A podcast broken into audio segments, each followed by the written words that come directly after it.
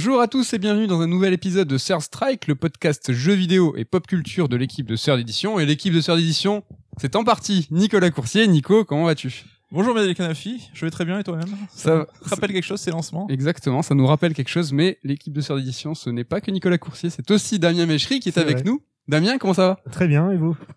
Écoute, euh, bah, ça va, on est très poli, on est très... euh, Tout va bien. tout va bien. Et on l'entend rire déjà, l'équipe de Sœur d'édition, c'est aussi Ken Bruno. Comment vas-tu Ken? Bonjour euh, Mehdi, bonjour Nico, bonjour Damien, je vais très bien. Ouais, Ouais. pas trop déçu euh, par l'annonce de la Switch OLED Euh. je, te, je te donne une, une belle perche, tu peux y aller. bah si, c'est un peu de la daube. voilà, je ne l'achèterai pas, sache-le. Ouais. Bon, mais on fait la bise et on passe le, le bonjour à Ludo, qui, qui n'est pas avec nous, mais qui est avec nous dans nos cœurs, évidemment.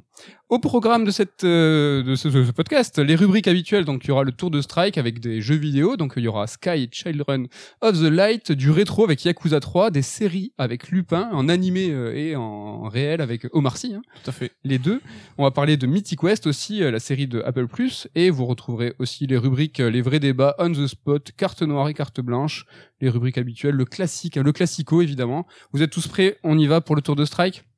Damien, je te donne le mic, je te Allez. laisse la parole pour parler d'un jeu qu'on a évoqué il y a deux semaines dans le Sur, dans le Sur Strike Red Alert numéro 34. Souvenez-vous, je crois que c'était le 34. Pour nous, c'était il y a deux heures, mais souvenez-vous. Donc euh, voilà, et Damien, je crois que tu as un avis un petit peu divergent, ou en tout cas euh, un peu contraire. Qu'est-ce que tu en as pensé? Oui, c'est vrai que j'ai cru comprendre que vous n'aviez pas apprécié le jeu.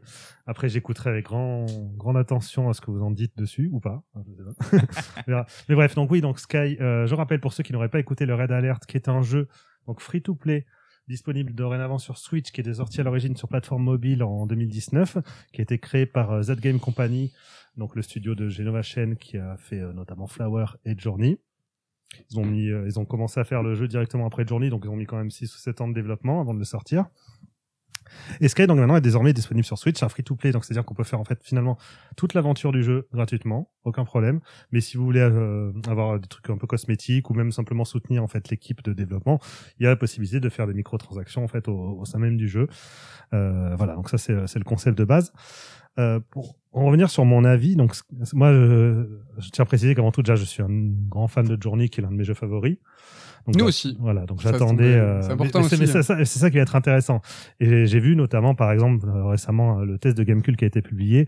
Le jeu euh, est comparé à Journey en disant qu'effectivement, ça, en comparaison avec Journey, ça vaut pas le coup et ça vaut, ils l'ont mis 5 sur 10, je crois. Après, c'est assez inévitable le comparant avec Journey. C'est inévitable parce que le jeu est de toute façon une extension de, de Journey sur, sur plein d'aspects. Euh, on retrouve même de toute façon des idées de game design qui sont similaires d'un jeu à l'autre. On retrouve une approche euh, esthétique, thématique et tout qui est très similaire et des phases de jeu même qui sont quasiment les mêmes.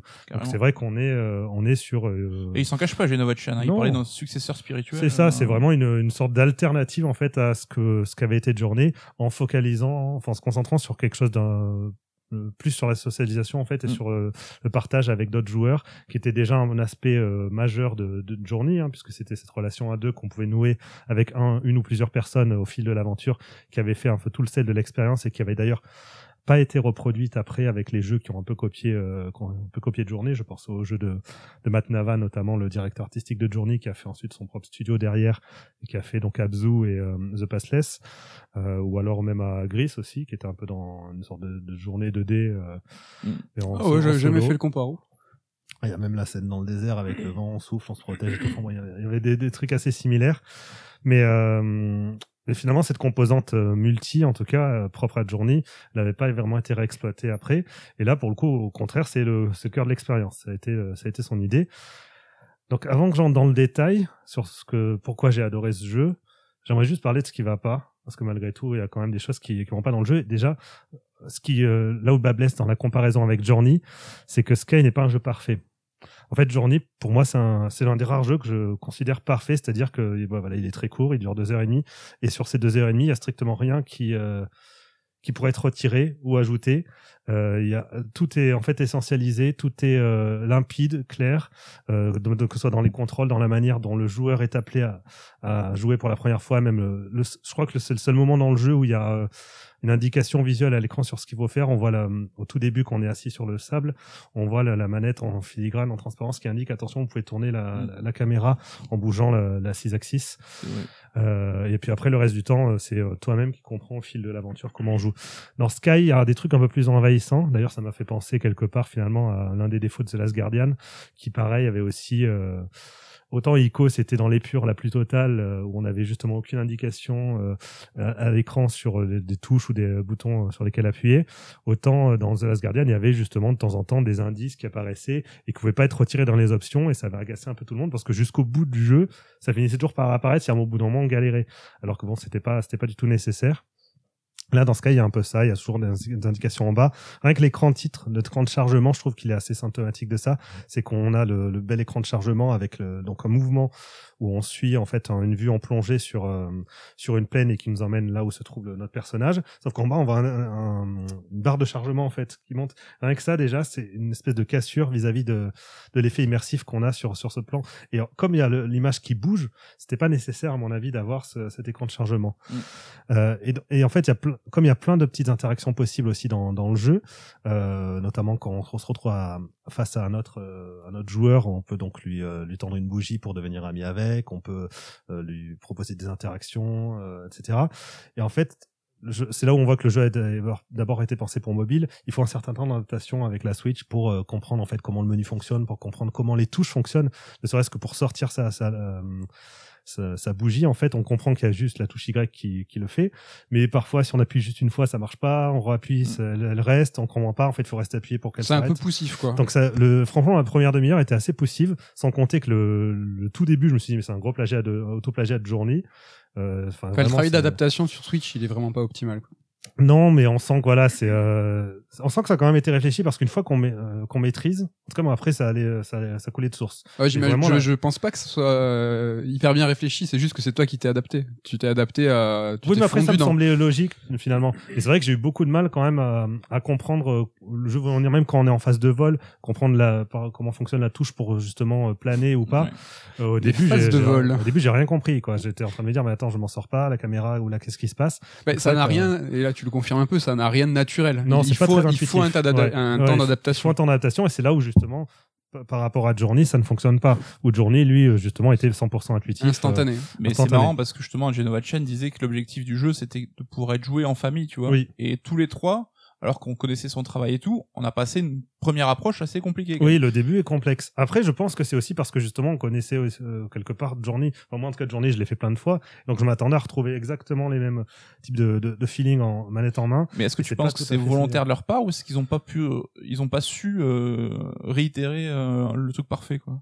Bah, c'est qu'en fait, le problème, à mon avis, c'est contrairement à Journey, le concept même du jeu, cette idée de, de free-to-play euh, où tu es en, avec beaucoup plus d'interaction avec les autres personnages, avec les autres joueurs, euh, implique forcément plus d'éléments à prendre en compte dans le, dans le game design.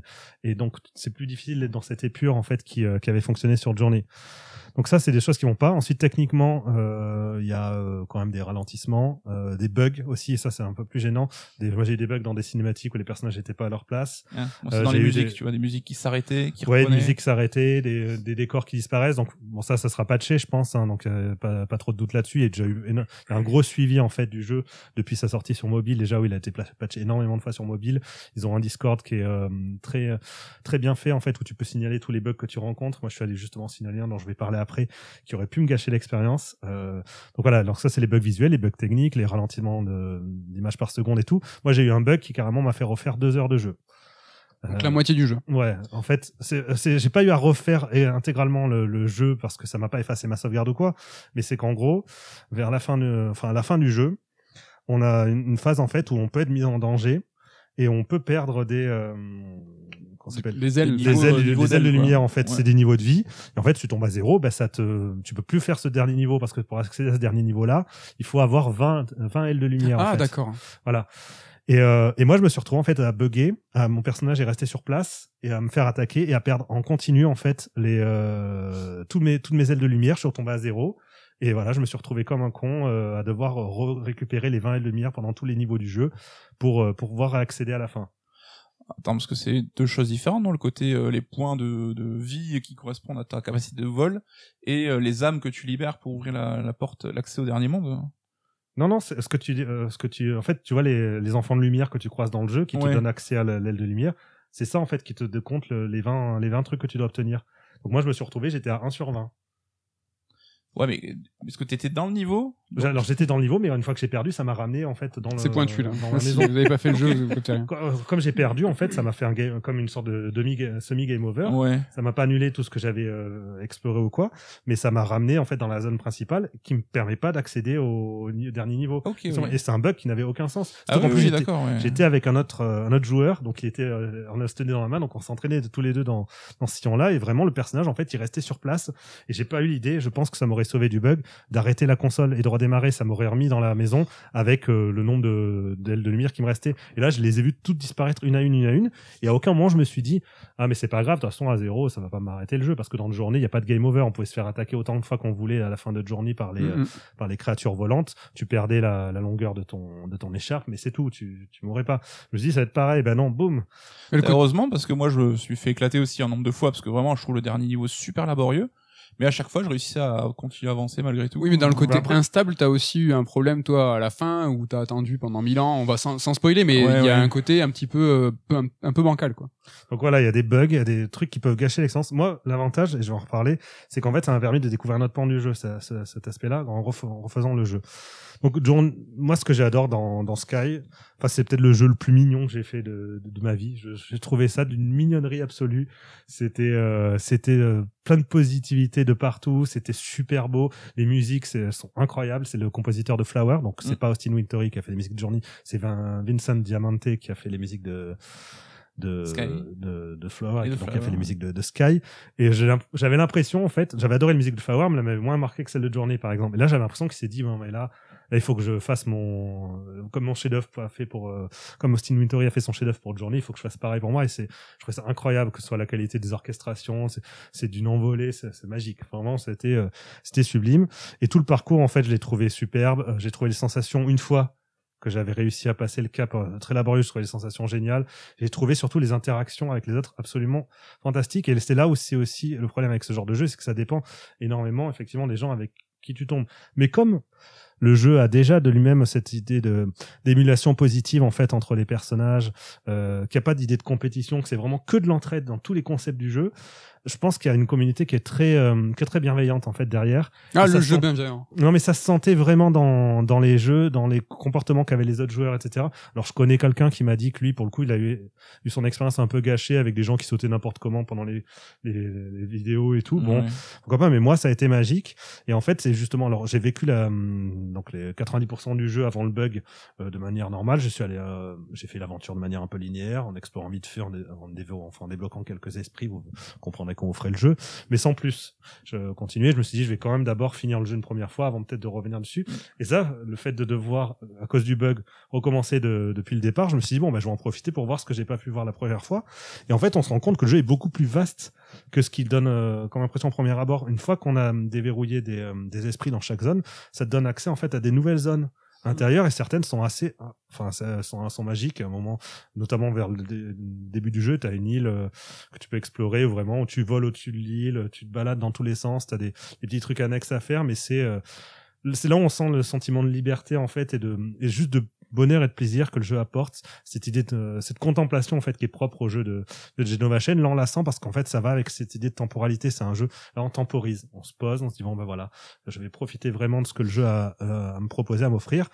Pareil il y a des, des phases de jeu où je me suis dit bon quand même ça ressemble beaucoup à, à Journey notamment une descente un peu similaire à celle qu'il y a dans Journey. Et en fait il y a d'autres descentes dans le jeu euh, qui sont assez différentes notamment une qui se passe surtout dans les nuages en fait. Et c'est c'est super beau. Et je suis content d'avoir pu justement grâce à ça découvrir ces ces phases là et surtout en refaisant ces parties là pour essayer de choper les, les ailes de lumière je me suis dit bon ben je vais pousser un peu plus le côté interaction avec les autres. Parce que dans ma- moi, je suis toujours un joueur un peu solitaire, donc c'est vrai que j'ai un peu du mal à, à faire les choses à deux. Je m'étais, euh, je m'étais laissé aller dans le truc euh, avec Journey, et là, deux trois reprises dans ma première euh, phase de part, enfin dans ma première partie à, de Sky, je m'étais dit bon ben, je vais quand même faire deux trois efforts, deux trois moments, mais sans plus. Le Là, je jeu me ne t'oblige jamais, hein. tu peux faire Le jeu, oui, en solo faire sans problème. Alors la hein. fin non. La fin, il te suggère la fin, même il suggère que et oui, c'est plus ouais, c'est plus que conseillé de le faire à deux. Mais euh, voilà, sur cette deuxième phase, je me suis dit bon ben je vais aider des gens que je vais rencontrer.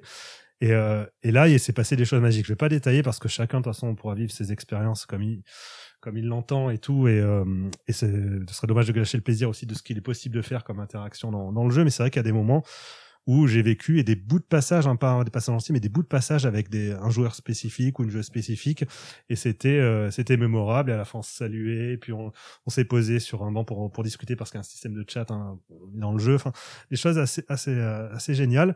Et j'ai pu donc repartir sur la phase de fin du jeu, que là j'ai faite avec quelqu'un d'autre, tout le long de la phase. Et ça a été euh, extraordinaire. Surtout que la personne ne savait pas trop bien jouer. Euh, elle galérait à plusieurs reprises, donc je l'attendais, je revenais l'aider. Enfin, vraiment les mêmes sensations que j'avais vécues dans, dans le journée, je les retrouvais là. Et avec en plus ce côté groupe, parce que de- tu ne croises pas seulement une seule, un seul autre joueur, contrairement à Journey. Mm. Là, tu peux en croiser, je crois, jusqu'à 8 dans, Oui, un, dans un ça. même lieu. Euh, et donc, tu avais cet effet groupe, en fait, où finalement, on finissait par tous petit à petit s'entraider, euh, se, se, se- donner des indications sonores pour, euh, pour avancer, ce genre de choses. Et, euh, et du coup, l'apothéose finale, en fait, je l'ai vraiment vécu en, en communion avec un autre, euh, un autre joueur, une autre joueuse, je sais pas trop. Et, euh, et ça a été, euh, ça a été un moment. En fait, j'ai retrouvé le frisson de Journey que j'avais pas du coup euh, vécu depuis Journey justement, avec tous les tous les émules de de Journey qu'il y avait eu derrière. À chaque fois, je me disais ouais, c'est beau, c'est joli. Genre Abzu par exemple, c'est joli, mais bon, je je, je ressens rien de particulier. Alors que là, l'émotion que j'avais retrouvée avec Journey, ben, je l'ai eu. En plus, il était de 2 heures du matin, donc j'étais vraiment dans une espèce d'état de transe un peu, un peu particulière. Euh, Ça, c'est marrant que tu parles d'Abzu. Moi, du coup, j'en en calé une parce que dans le précédent Red Alert, j'en avais pas parlé.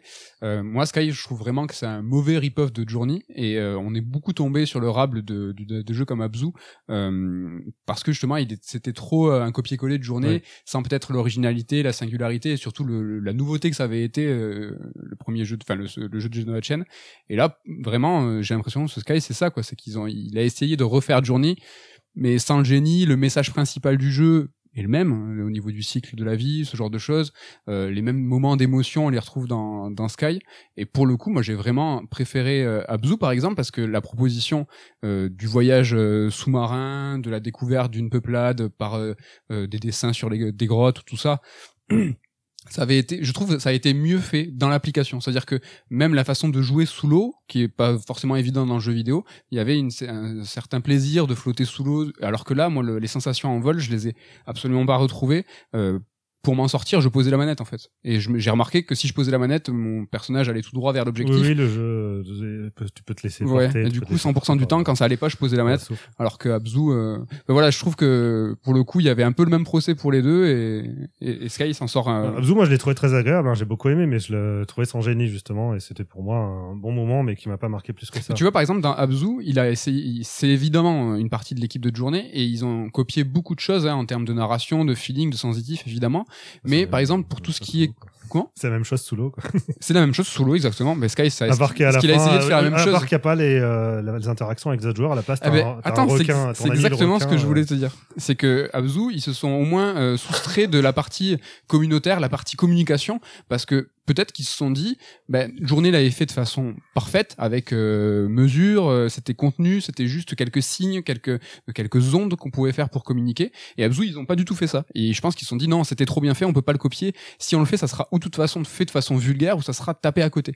Mais je trouve que Oui, Genova Gen, il est tombé dans son propre piège. C'est qu'il a réessayé de réitérer, enfin de refaire ce côté com- de communication avec euh, qu'il avait fait dans le journée, mais là il a essayé plus d'options, euh, plus de fonctionnalités et du coup euh, la retenue qu'il y avait dans le journée ne s'y retrouve pas et on a euh, quelque chose qui est un, peu cassé quoi. Mais c'est là où je trouve que justement la comparaison avec Journey, euh, elle finit par ne plus être pertinente à mon avis, parce que effectivement on est sur le même concept, on est sur les mêmes les mêmes moments forts, on est sur euh, la même idée générale, mais je trouve que l'expérience, en tout cas moi celle que j'ai vécue là sur euh, sur Sky, bah, finalement je la trouve très complémentaire en fait de celle vécue sur Journey. J'avais pas l'impression de refaire un peu, de revivre la même chose. J'ai l'impression de vivre quelque chose de parallèle en fait. Euh, Et notamment cette idée de euh, d'être plus en groupe, bah, c'est une, une- une sensation en fait de communautaire euh, qui est très euh, très différente en fait de ce côté euh, relation à deux qu'il y avait dans dans Journey et en, en tout cas je l'ai ressenti comme tel même dans le- dans la conceptualisation aussi visuelle le fait qu'on joue des enfants et tout enfin des idées que je trouve très fortes d'ailleurs le fait que la saison là actuellement soit sur le petit prince je trouve ça d'une évidence Ah ouais, totale quoi. ça marche parfaitement. bien. c'est- c'est- Mais t'es pas quand même déçu au bout de 9 ans d'attente. Ah, Le mec qui nous a fait Journey, quand même, qu'on considère tous comme un chef-d'œuvre, finalement, qui arrive à quelque chose de moins fort et, enfin, Le moins fort pour vous parce que moi pour le coup sûr, justement oui. j'ai vraiment Oui, revécu le frisson de journée Au moins, enfin, c'était, c'est pas une proposition nouvelle, en tout cas, c'est que tu retrouves beaucoup de choses communes à son dernier jeu. Oui, mais ça, ça m'en- C'est pas un peu décevant, Parlons de hein Hide- Hidetaka Miyazaki qui refait euh, six fois le même jeu. Et pourtant, on adore quand même à chaque fois. Un Bloodborne, c'est juste. Ah, euh, c'est Dark Ah, Souls. un cet homme dit n'importe quoi. C'est pour ça que je suis. Bah, mais le feeling sûr, de Sekiro n'a absolument rien à voir avec le feeling de Dark Souls, par exemple. Super, il a fallu six jeux avant qu'il ait un feeling un peu différent. Bah, au moins, il y a eu un feeling différent. Ouais, non mais, non mais euh, voilà, mais là c'est le deuxième jeu qui est comme ça, c'est tout, en fait. Oh non, Ouais, Flowers enfin- avait déjà une, un- Oh, une bribe de, tu vois, il y avait quand même de, Bah, il y avait une logique. Une logique, mais après c'est la même chose qu'on pourrait dire pour les jeux d'Ueda, tu vois, il y a une logique qu'on retrouve. Oui, c'est ça, c'est un sillon en fait qui est creusé de plus en plus. Et Sauf que comme là, un j'ai- avec réalisateur qui va Sky, utiliser les mêmes, euh, les mêmes éléments de, de mise en scène, les mêmes types de thématiques. Ouais, mais là, euh, c'est que ça régresse, c'est ça Ouais. le problème, c'est que Journey, comme tu dis, il était parfait, tout ce qui était flow, euh, fluidité de l'expérience, pureté de l'expérience, là, je les retrouve pas. Et au contraire, même, euh, je me dis, c'est la même chose, mais en moins bien, quoi. Mais parce qu'il vise autre chose, et c'est ça, c'est là où je dis que justement le fait d'avoir revécu moi la partie, la première partie du jeu euh, sous un angle différent, euh, en prenant des chemins différents en fait, et en me rendant compte en fait que le jeu proposait au-delà, c'est là où je me suis dit ah non finalement c'est pas tout à fait la même proposition que Journey, parce que Journey c'est un jeu vraiment concentré en deux heures et tu peux rien faire d'autre que aller tout droit Mhm. pendant ces deux heures, alors que là, t'as plein de trucs où tu peux revenir en arrière, prendre ton temps. Euh, justement cette espèce de hub qui te permet d'accéder euh, quand t'as envie euh, aux différents niveaux. Alors il y avait un peu un système similaire dans, dans Journey, mais qui était beaucoup moins, euh, euh, enfin qui t'incitait beaucoup moins à l'utiliser, alors que là c'est beaucoup plus le cas. c'est beaucoup Bah, plus jeu vidéo.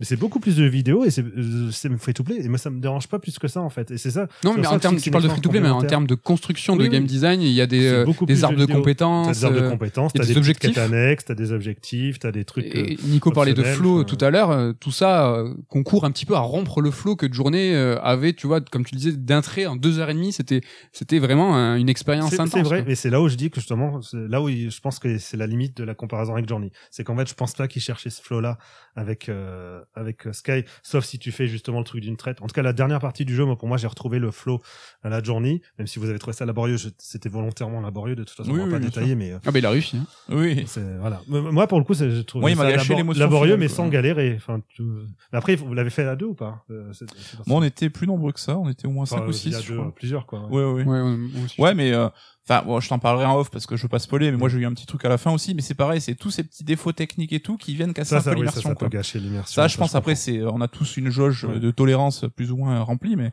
moi, ça a vraiment contribué aussi à, me faire niquer un peu l'immersion. Quoi. Je me tourne vers Ken, t'as déjà fait les jeux de Genova Chen, toi? Non. Euh, non? Il y a pas de compteur de combo. Je- Est-ce que hum, l'expérience euh, te donne envie? Est-ce que t'as envie d'essayer peut-être Journey avant Sky? Est-ce que Ouais, ça, bah, déjà, si j'ai bien compris, Sky, il est gratos. Oui. déjà Sky il est gratos Et voilà. Ah, bon point. Carte blanche. donc En ça commence temps, bien. bah, Journey il a dû être gratuit un long moment sur PlayStation Ouais, et puis Plus. au pire, c'était 15 balles, je crois. Ouais, Bon, après, c'est moyen. 2h30, donc c'est pas très long, mais. Là, il est un peu plus long. Moi, j'ai passé 7 heures dessus et je vais continuer à. Sky? Non non, Ouais. par là Hein tu parlais de Oui, je parle de Sky. Euh, Oui, Sky, euh, c'est plus 4-5 heures, quoi. Sky, Moi, je- Sky, en faisant en ligne droite, c'est 4 heures et puis euh, t'as tous les annexes. Je pense que tu peux pas passer largement là des euh, 10 heures. Damien, tu parlais de saison tout à l'heure Ouais. avec le petit prince, mais du coup, il va y avoir un suivi sur le jeu ou t'as un Il y a un suivi sur le jeu en fait depuis sa sortie en 2019. Il y a eu 10 saisons. Ok. Euh, c'est des petits euh, trucs qui durent deux mois où t'as des euh, quêtes annexes quotidiennes pour aller récupérer des objets et t'as un truc, un petit bout d'histoire supplémentaire qui est dans des salles cachées, des zones ajoutées. Et là, justement, le- la dixième saison, donc qui est la première qui est utilisée sur la Switch, Oui. euh, c'est un, pa- un partenariat avec le Petit Prince. Ok. Donc, je l'ai pas encore fait, mais je vais, j'ai hâte de découvrir ce que ça propose. J'ai fait ça- moi. En fait, c'est une quête euh, genre qui fait 15-20 minutes et euh, 8 jours après, t'auras une deuxième quête, 8 Ouais, jours après une troisième quête. Et c'est très cool. Mais est-ce que t'as Technique. accès aux trucs d'avant je- Du coup, les neuf saisons précédentes, est-ce que tu peux les avoir là sur pas. Switch ou pas? Non. Ah, Par contre, tu peux faire quand même les quêtes gratos. T'es pas obligé de prendre le pass. Le pass, c'est uniquement pour avoir de la monnaie virtuelle Oui, tu peux et faire euh, des tout le jeu, toutes les saisons, tu peux tout faire gratuitement. Ok. Ah Oui, je suis con, c'est moi qui présente. J'étais euh, J'étais posé Non, euh, tranquille. je vous mate au bar. Mais Là, non, mais je vous écoutais, c'était très intéressant. Euh, bah écoute, merci pour ton avis, euh, Damien. Euh, Tu nous Pas diras peut-être euh, posteriori. jeu, que- mais de toute façon, vous, enfin, de vous le savez, vous n'êtes pas les seuls à pas avoir apprécié. Le jeu il divise plus que Journey qui déjà divisait pas mal. Hein. Oui, mais jusqu'à euh, la sortie sur Switch, le jeu sur téléphone a vu des très bonnes critiques et c'est vrai qu'on n'entendait pas trop parler. Mais c'est euh, depuis 2-3 jours qu'on voit des avis négatifs émerger. euh, Il y en avait pas tant que ça avant.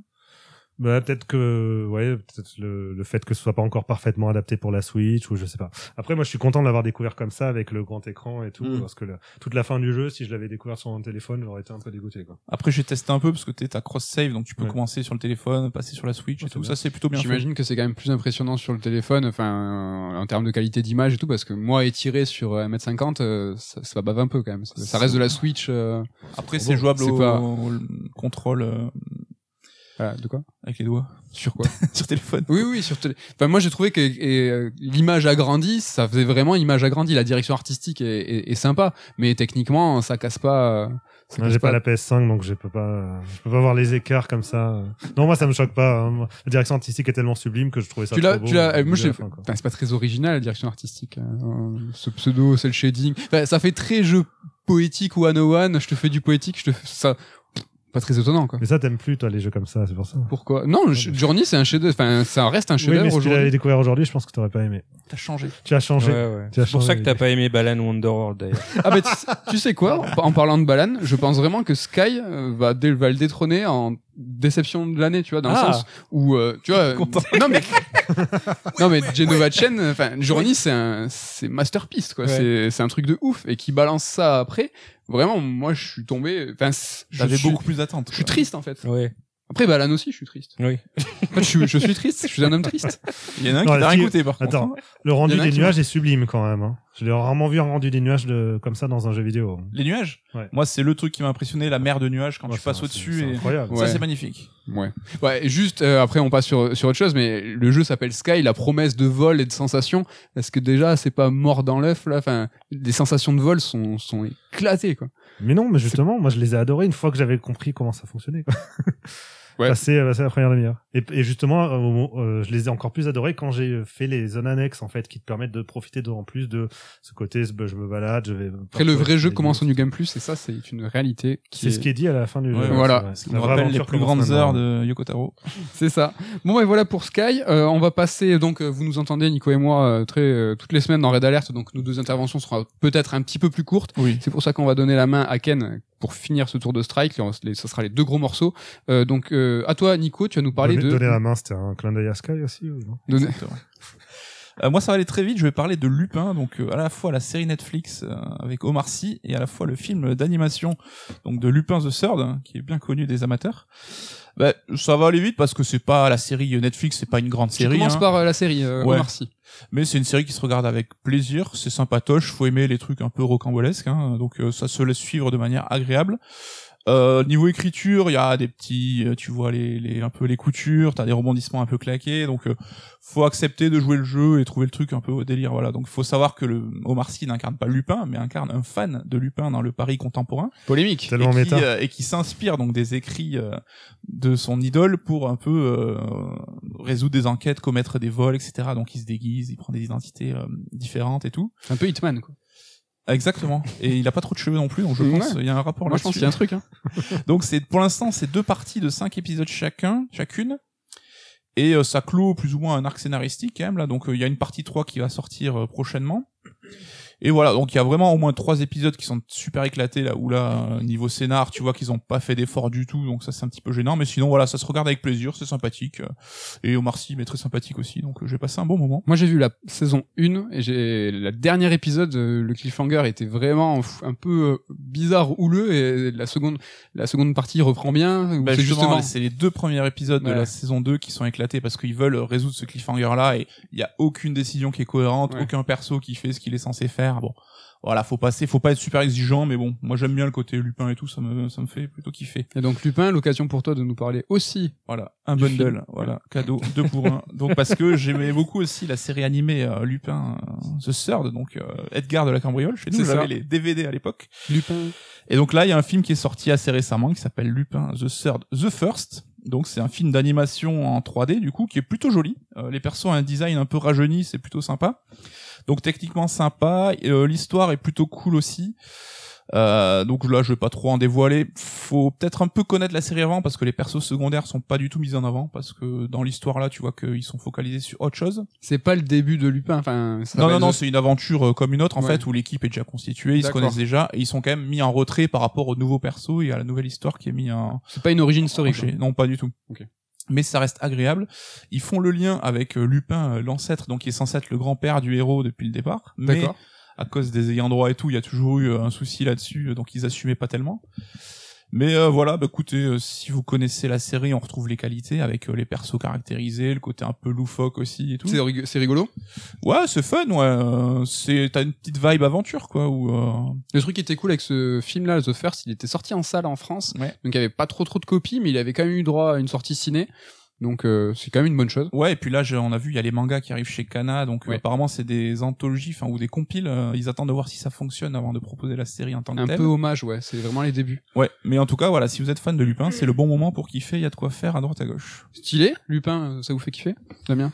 Euh, pas, pas- pas tellement, je connais pas très bien par le film de Miyazaki. Euh, je suis pas du tout un grand connaisseur. Je regardais pas Edgar de la cambriole. Je crois que j'avais dû voir deux trois épisodes comme ça euh, la diffusion, mais je me suis jamais euh, penché plus que ça. Dessus. Et Omar Sy Tu aimes bien? Oh non, euh, merci, euh, non. C'est un nom catégorique pour Damien. Qu'est-ce que ça veut dire ça? Si en plus, non mais c'est Qu'est-ce c'est sympathique, mais en fait je l'associe tellement à intouchable que, et que comme je supporte pas ce film, c'est vrai que voilà Omar Sy. Ah, je- je l'ai pas vu, c'est peut-être pour ça. Damien est team euh, Fred Testo. Ah, Ouais. c'est pour ça le, SA non non, il le SAV. Omar Sy, dans le SAV, mais euh, Et toi Ken Euh, je suis, euh, enfin, Lupin m'est totalement inconnu. Enfin, j'en ai vu, j'ai vu beaucoup euh, euh, l'animé passer ici et là, et justement, euh, je vois qu'il y a énormément de fans de Lupin, et du coup, forcément, ça donne envie de, de s'y mettre. Ouais. Mais du coup, est-ce que le film est un bon point d'introduction? Alors, ça se peut, ça peut se regarder sans connaître, je pense, mais tu Ouais. perdras un peu parce que, comme je disais, euh, ses acolytes, sa- son groupe de héros, ils sont peu présents en fait. Et si tu sais pas quels sont un peu, tu sais, chacun leur archétype Mm. et tout, tu vas te dire, bon, ces persos, ils sont pas importants, ils sont un peu claqués, quoi. Ok, d'accord, très bien. Et euh, la série Netflix Euh, je me suis pas penché, mais peut-être qu'à un moment de disette dans ma vie, quand je saurais vraiment pas quoi faire. Mais franchement, c'est vraiment le, le sentiment qu'on peut avoir, c'est se dire, pff, franchement, ça me tente pas trop. ouais. Mais un épisode ou deux, tu te fais bien harponner. Euh, C'est c'est quand même pas C'est mal. du pur divertissement. Ouais. c'est Ouais. clairement pas la série à mettre en priorité si t'as des monuments que t'as pas vus, mais voilà, pour occuper quelques soirées et tout, ça il y fait a le taf, 10 quoi. épisodes, donc du coup, Ouais, ça, ça va, se ouais, fait, ça se fait vite. mm. Carrément, ça se fait bien. Ben, du coup, je garde euh, la main et je vais vous parler d'une série aussi, euh, mais cette fois, euh, c'est pas sur Netflix, c'est sur Apple Plus, donc euh, le, euh, le, le, le service de Apple euh, payant. Je sais pas si vous l'avez vous autour de la table, Non. Apple Plus? non. Ok, super. Moi, oui. on n'est pas Apple. Et donc c'est une exclusivité, hein, c'est produit par Apple Plus, et donc ça s'appelle Mythic Quest. Donc les Anglais disent Mystic Quest, euh, c'est pour ça que j'ai envie de dire Mystic Quest, Mais mais oui. c'est Mythic Quest. C'est euh, une série en deux saisons pour l'instant, euh, deux fois neuf épisodes et euh, deux épisodes spéciaux. Et en fait c'est euh, l'histoire euh, d'un studio de jeux vidéo, donc qui est aux États-Unis. Alors ça, ça, ça sent la Californie, Burbank, Santa Monica, tout ça, les classiques euh, spots pour les développeurs de jeux vidéo. Et euh, donc c'est euh, ce jeu s'appelle euh, comment il s'appelle ce con déjà? Mythic Quest. Non, oui. non mais c'est la c'est le la, la série se lance au moment de la première extension qui s'appelle euh, le banquet euh, du corbeau. Et euh, le, le premier épisode commence à aller à, au Attends, mais c'est un- c'est pas un vrai jeu, c'est un truc fictif. oui, c'est Ah oui, c'est d'accord. fictif, ouais. Et donc le premier épisode commence euh, au launch de, de, de l'extension. Et euh, donc voilà, c'est euh, Ubisoft participe par exemple à la production de la série et euh, on sent des petits trucs, des petites références rigolotes. Donc tout ce qui est board en fait du tous les exécu- les exécu- exécutifs et décideurs sont à Montréal. Donc à chaque fois ils doivent appeler Montréal. Euh, C'est Jean-Claude et Jean-Luc avec un gros accent français. c'est assez rigolo. Et euh, donc cette série elle met en place euh, une dizaine de personnages euh, à des éléments, à des postes clés euh, du développement. Donc t'as le creative director euh, qui est extrêmement loufoque et donc qui s'appelle Robert McElhenney et donc c'est le c'est le showrunner euh, aussi. Et euh, donc lui c'est vraiment le mec super loufoque qui a des idées euh, extravagantes et qui dit euh, bon mais ça faut me le mettre en place maintenant. Comment ça c'est la veille du lancement je veux rien savoir. L'artiste, quoi. C'est l'artiste. Il y a la responsable de la programmation qui est une génie du code. Il y a le responsable du, financement qui est là pour récupérer toute la thune. Il y a le scénariste qui est un vieux écrivain euh, qui revient d'une gloire euh, parce qu'il écrivait de la fantaisie avant. T'as deux testeuses euh, donc euh, qui est là pour le QA. Euh, et t'as une stagiaire. Donc en gros ça c'est les personnages principaux on va dire et t'as tous tous tous les autres qui gravitent autour et en fait ces dix personnages ils sont super attachants euh, ils ont vraiment des personnalités euh, hyper fortes et en fait euh, ils sont c'est hyper marrant c'est format sitcom donc euh, c'est euh, sur Apple, c'est 30 minutes. Donc c'est 5-10 minutes de plus qu'un sitcom Friends, tout ça. Moi, je trouve que c'est assez intéressant comme, comme format. Et euh, franchement, moi, je vous le conseille vraiment chaudement. La première saison est excellente. La seconde est très bien aussi. Euh, elle finit, un- elle ferme un cycle, hein, vraiment. euh, C'est fini après Il y en aura plus alors, la saison 3 a pas encore été euh, confirmée, mais euh, le showrunner a dit qu'il y avait des choses à faire et des choses à dire. Et je, là, je peux pas le dire parce que ça spoilerait vraiment. Euh, La saison 2 elle vient juste de finir, là, c'est très récent. Ouais, c'est ça. C'était Ah oui. c'est un, épisode tous les vendredis euh, qui était diffusé, un peu à la Disney+. Et euh, c'est assez chouette parce que bon voilà, nous on connaît un petit peu le milieu du jeu vidéo et tout le monde en prend pour son grade, c'est-à-dire que euh, les testeurs, euh, tout le monde pense qu'ils branlent rien, le creative director, c'est le, le mec qui, comme je vous ai dit tout à l'heure, hyper loufoque, qui se fout en fait des heures. T'as toute l'industrie euh, qui, qui qui en prend, le fait le hum, la parité, le fait qu'il n'y ait pas de femmes, Oui. euh, le fait qu'ils soient sous-payés. Ça parle euh, de crunch aussi. ça parle de crunch euh, beaucoup. On peut même se demander à quel point tu vois Ubisoft euh, tolère à laisser faire ça parce que au-delà du fait qu'ils sont dans le viseur et qu'on sent qu'ils sont clairement euh, tu vois euh, condamnés, bah, il- la liberté d'expression semble assez euh, assez totale quoi. Donc euh, C'est classique ça, de se dédouaner justement en faisant, produisant un truc où on dit mais regardez, on est au conscient de tout On ça. se moque. Ouais, on se moque. mais il n'y a pas écrit Ubisoft. Franchement, le logo Ubisoft, il arrive à la fin des crédits et très très rapidement. On sait pas exactement dans quelle mesure ils participent, donc ils mettent pas en avant le fait que ce soit Ubisoft. C'est juste que sur la première saison, en fait, quand on voit des retranscriptions du jeu Mystic West, justement, ben en fait, il y a une partie, c'est un MMO éclaté quand ils veulent mettre des choses très précises, et sinon quand ils veulent montrer des choses un peu plus impression- impressionnantes du jeu, ils prennent euh, des euh, des passages du jeu d'Ubisoft où ils se battent là. Comment il s'appelle? For Honor. For Honor. Du jeu où ils se battent. Ouais, mais il a trouvé direct. Il a trouvé direct. Ils sont connectés, c'est incroyable. Oui, ils se battent. que t- Donc t'as des images de For Honor. Dans la saison 2, c'est trop marrant. T'as du, euh, t'as des images de Sony et de Blizzard. Donc t'as Horizon et euh, de- du Diablo. Enfin, je sais. Enfin, là, ça sent trop vraiment. Ils en ont eu rien à foutre. euh, je- je- ils ont pas les droits, c'est sûr.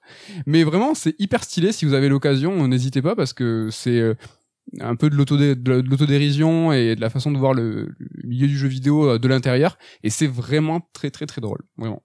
T'as un peu présenté ça comme si c'était un The Office euh, version euh, développement de jeux vidéo, c'est le cas ou pas du tout? Ouais.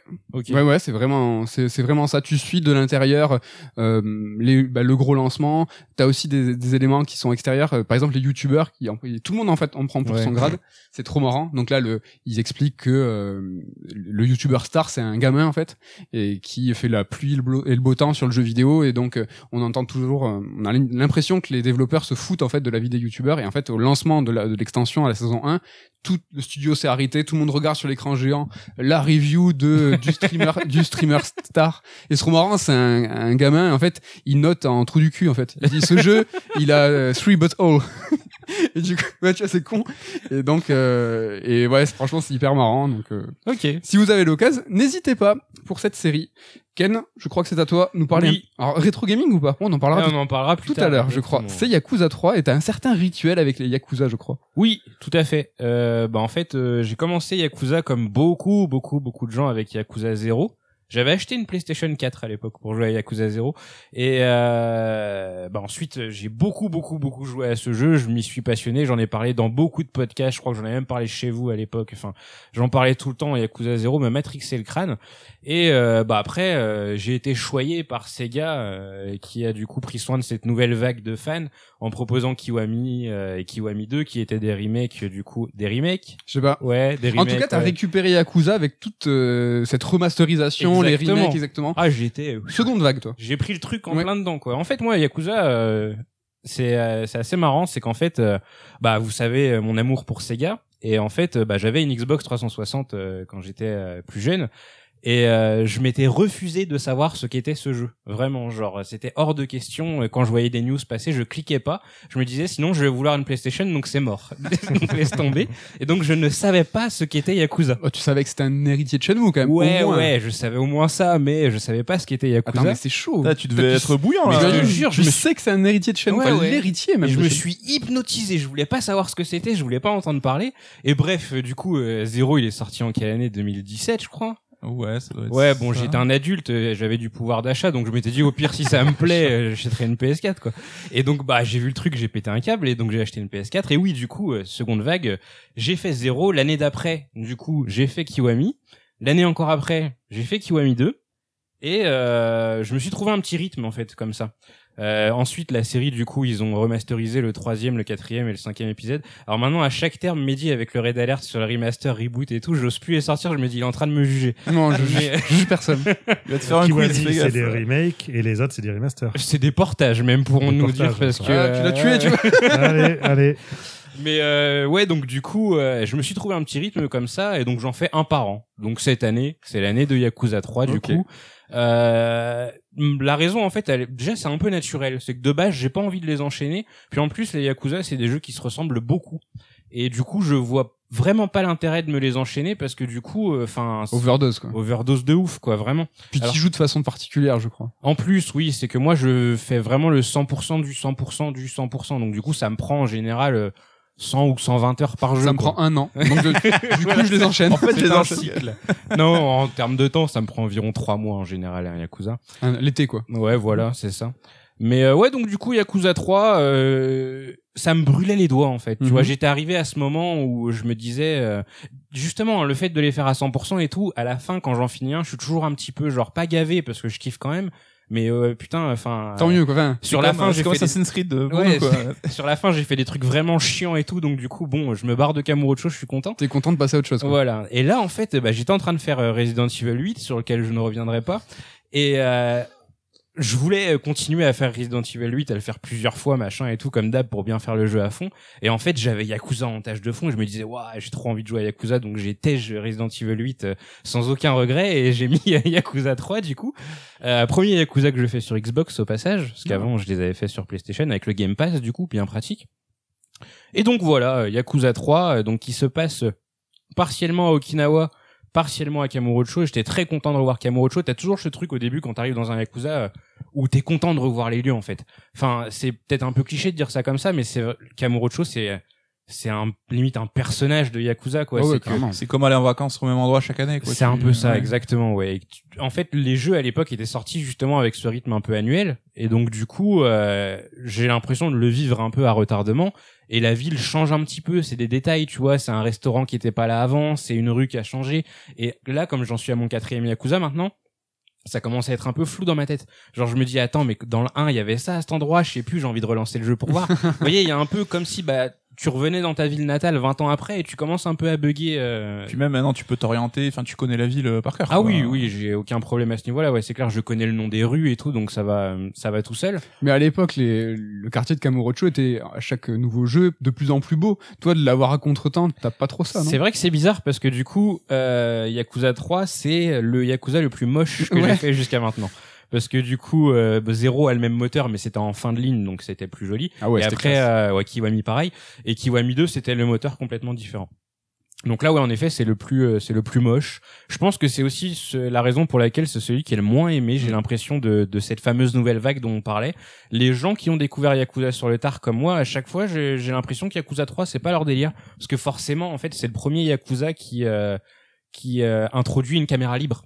Parce que du coup, Yakuza 1, Yakuza 2, Yakuza Kenzan aussi, aussi qui était sorti sur PS3, c'était une caméra euh, fixe avec du coup des plans bien précis et tout. Et là, celui-ci, il a redessiné tous les codes de la série, des codes qui sont encore utilisés, euh, je pense même dans le set. Et donc forcément, c'est un petit peu, c'est un petit peu blédard quoi. Mais ça passe. Ça Après, passe. ce que j'avais entendu aussi, c'était le côté un peu tout ce qui est orphelinat et les gamins et tout, que les gens trouvaient ça un peu chiant. quoi. Ouais, bah je vais y venir justement. Ouais, donc le jeu se passe en partie à Okinawa parce que Kiryu, il a décidé de bouger de Tokyo et de vivre du coup euh, dans un orphelinat avec euh, merde, j'ai oublié le nom de la gamine qui l'accompagne. Haruka The- Haruka, exactement. Merci. Oh, Ah, Voilà. j'ai un souvenir qui traînait là. Boum. Et donc ouais, il est dans un orphelinat avec une bande de gamins, ils sont environ 7 ou 8 et donc euh, le jeu prend son temps. Euh, ça veut tout dire, ça. non mais il prend euh, vraiment son temps, tu vois, c'est Comme que dans Sky, quoi. Ça prend vraiment. Ah non mais enfin tu vois t'as des missions où euh, des fois ça fait partie de l'histoire principale et tu dois aller régler une histoire de cœur d'un gamin de l'orphelinat, tu vois, c'est vraiment euh, l'histoire principale, c'est cet orphelinat en fait. Tout se concentre autour de ça. Euh, D'ailleurs, le, le plot de base qui est comme d'habitude de teinter d'un peu de politique et de trucs de yakuza et tout, bah c'est que l'orphelinat doit être rasé pour faire construire soit un parc d'attractions, soit une base euh, militaire, je crois. Donc du coup, euh, Kiryu il est au milieu de tout ça, il dit non, c'est mort, vous me laissez mon orphelinat en place. Et donc euh, Okinawa, c'est génial. En plus, je m'étais mangé un film de Kitano euh, juste avant euh, le jour où j'ai commencé Yakuza 3 et du coup la transition a été vraiment parfaite quoi. J'étais j'étais dans la continuité du film et euh, non, le jeu est, est vraiment super. Je suis content de de, de, de kiffer autant. T'as ce côté dépaysement. Okinawa, c'est un peu le la Hawaï du Japon où il fait beau, les, C'est ça, ouais. les fleurs, les, les chemises tranquilles, quoi. Bah déjà t'as Kiryu qui est en chemise tranquille, petite chemise orange, manche courte et compagnie.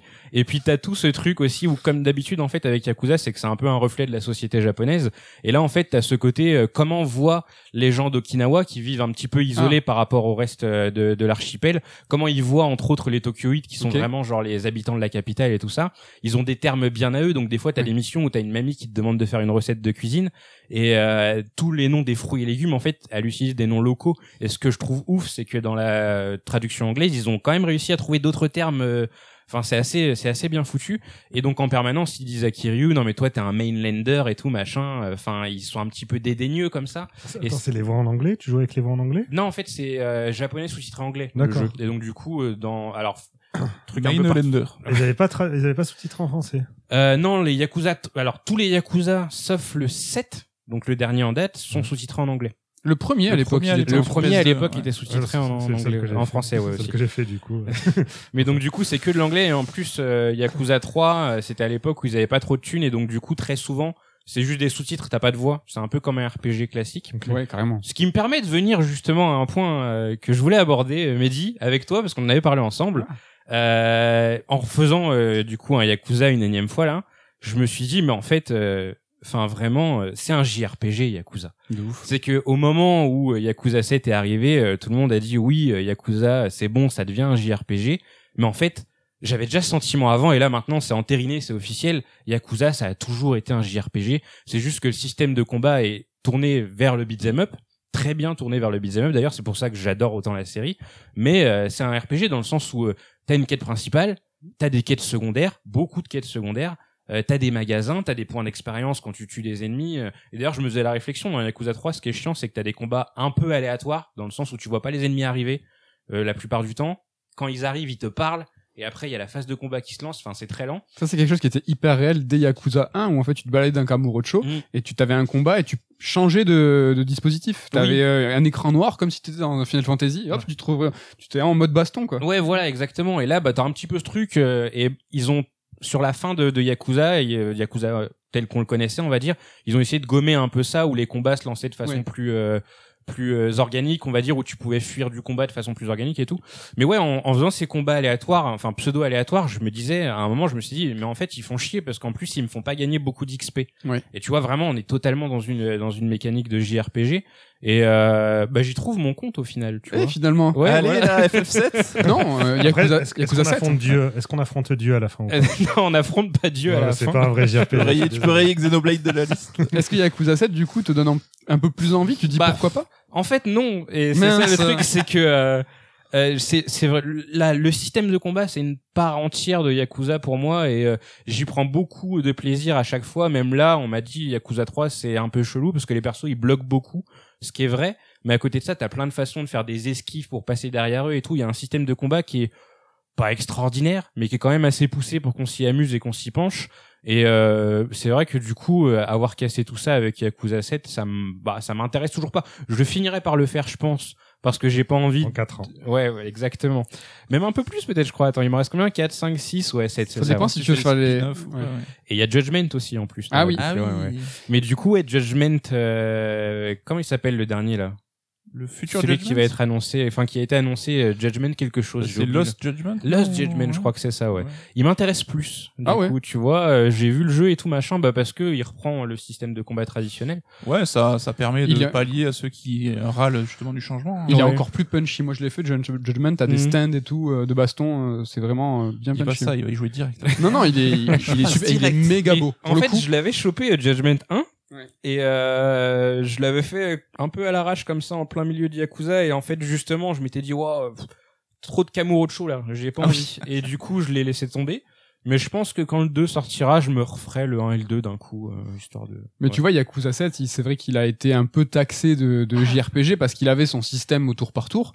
Mais en fait, euh, il est pas plus ou pas moins un JRPG qu'avant. Oui. Si on voulait jouer au con, on dirait qu'avant Yakuza c'était juste un action RPG euh, plus beat'em all. Là, c'est Ouais. devenu un JRPG, enfin un RPG plus au tour par tour. Mais je suis d'accord avec toi dans l'essence en fait. Depuis le début, hein, ça pourrait être vraiment considéré comme un jeu de rôle. Moi, j'y vois aucun souci. Ouais, c'est ça. ouais. On a un peu vachement toujours cette illusion euh, du système du combat qui va dicter le genre du jeu.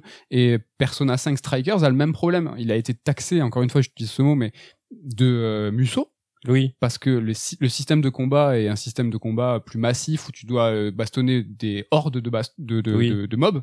Mais en fait, Persona 5 Strikers, c'est juste Persona 2, quoi. Ouais. C'est- C'est la suite du scénario, c'est la suite, c'est un, un JRPG euh, de plus de 40 heures. C'est juste que son système de combat, c'est un Musso. Et donc, du coup, c'est devenu un Musso. Euh, Yakuza 7, il a un système de combat au tour par tour. Du coup, c'est un JRPG. Comme, tu vois, si le système de combat, il focalisait notre attention, et c'est le système de combat qui va dicter un peu comment on va désigner un jeu par un terme ou un autre. Tu vois, dans le même élan, euh, Nier Automata, euh, du fait Platinum Games, etc. euh, Enfin, moi, j'ai souvent vu des gens le qualifier de beat'em up.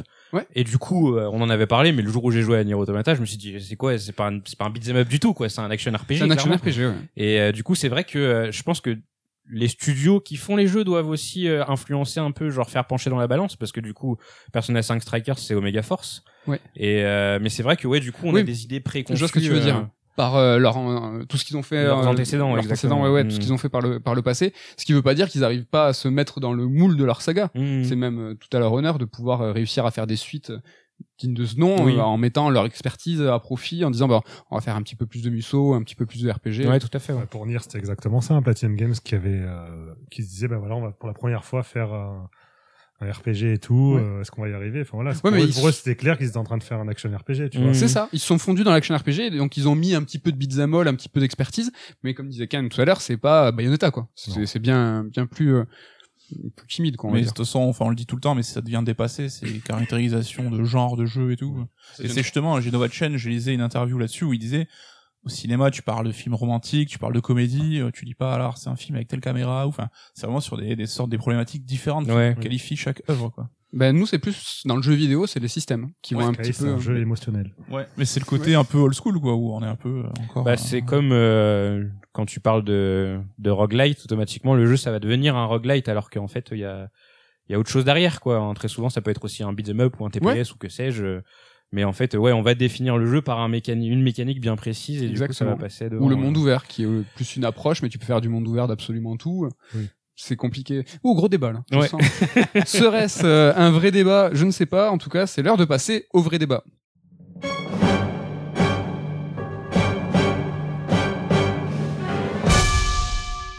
Les vrais débats, les questions un peu existentielles euh, auxquelles il faut répondre hein, par euh, une réponse normalement qui est arrêtée, c'est oui ou non, il faut pas tergiverser, mais c'est un petit peu notre spécialité aussi de digresser et de d'aller un petit peu plus en avant dans ces questions qui ont pas trop de fond. Aujourd'hui, euh, est-ce que c'est un vrai débat? Est-ce que euh, il y a de quoi parler? Je sais pas. À vous de me dire. D'après vous, à partir de quand un jeu devient-il rétro?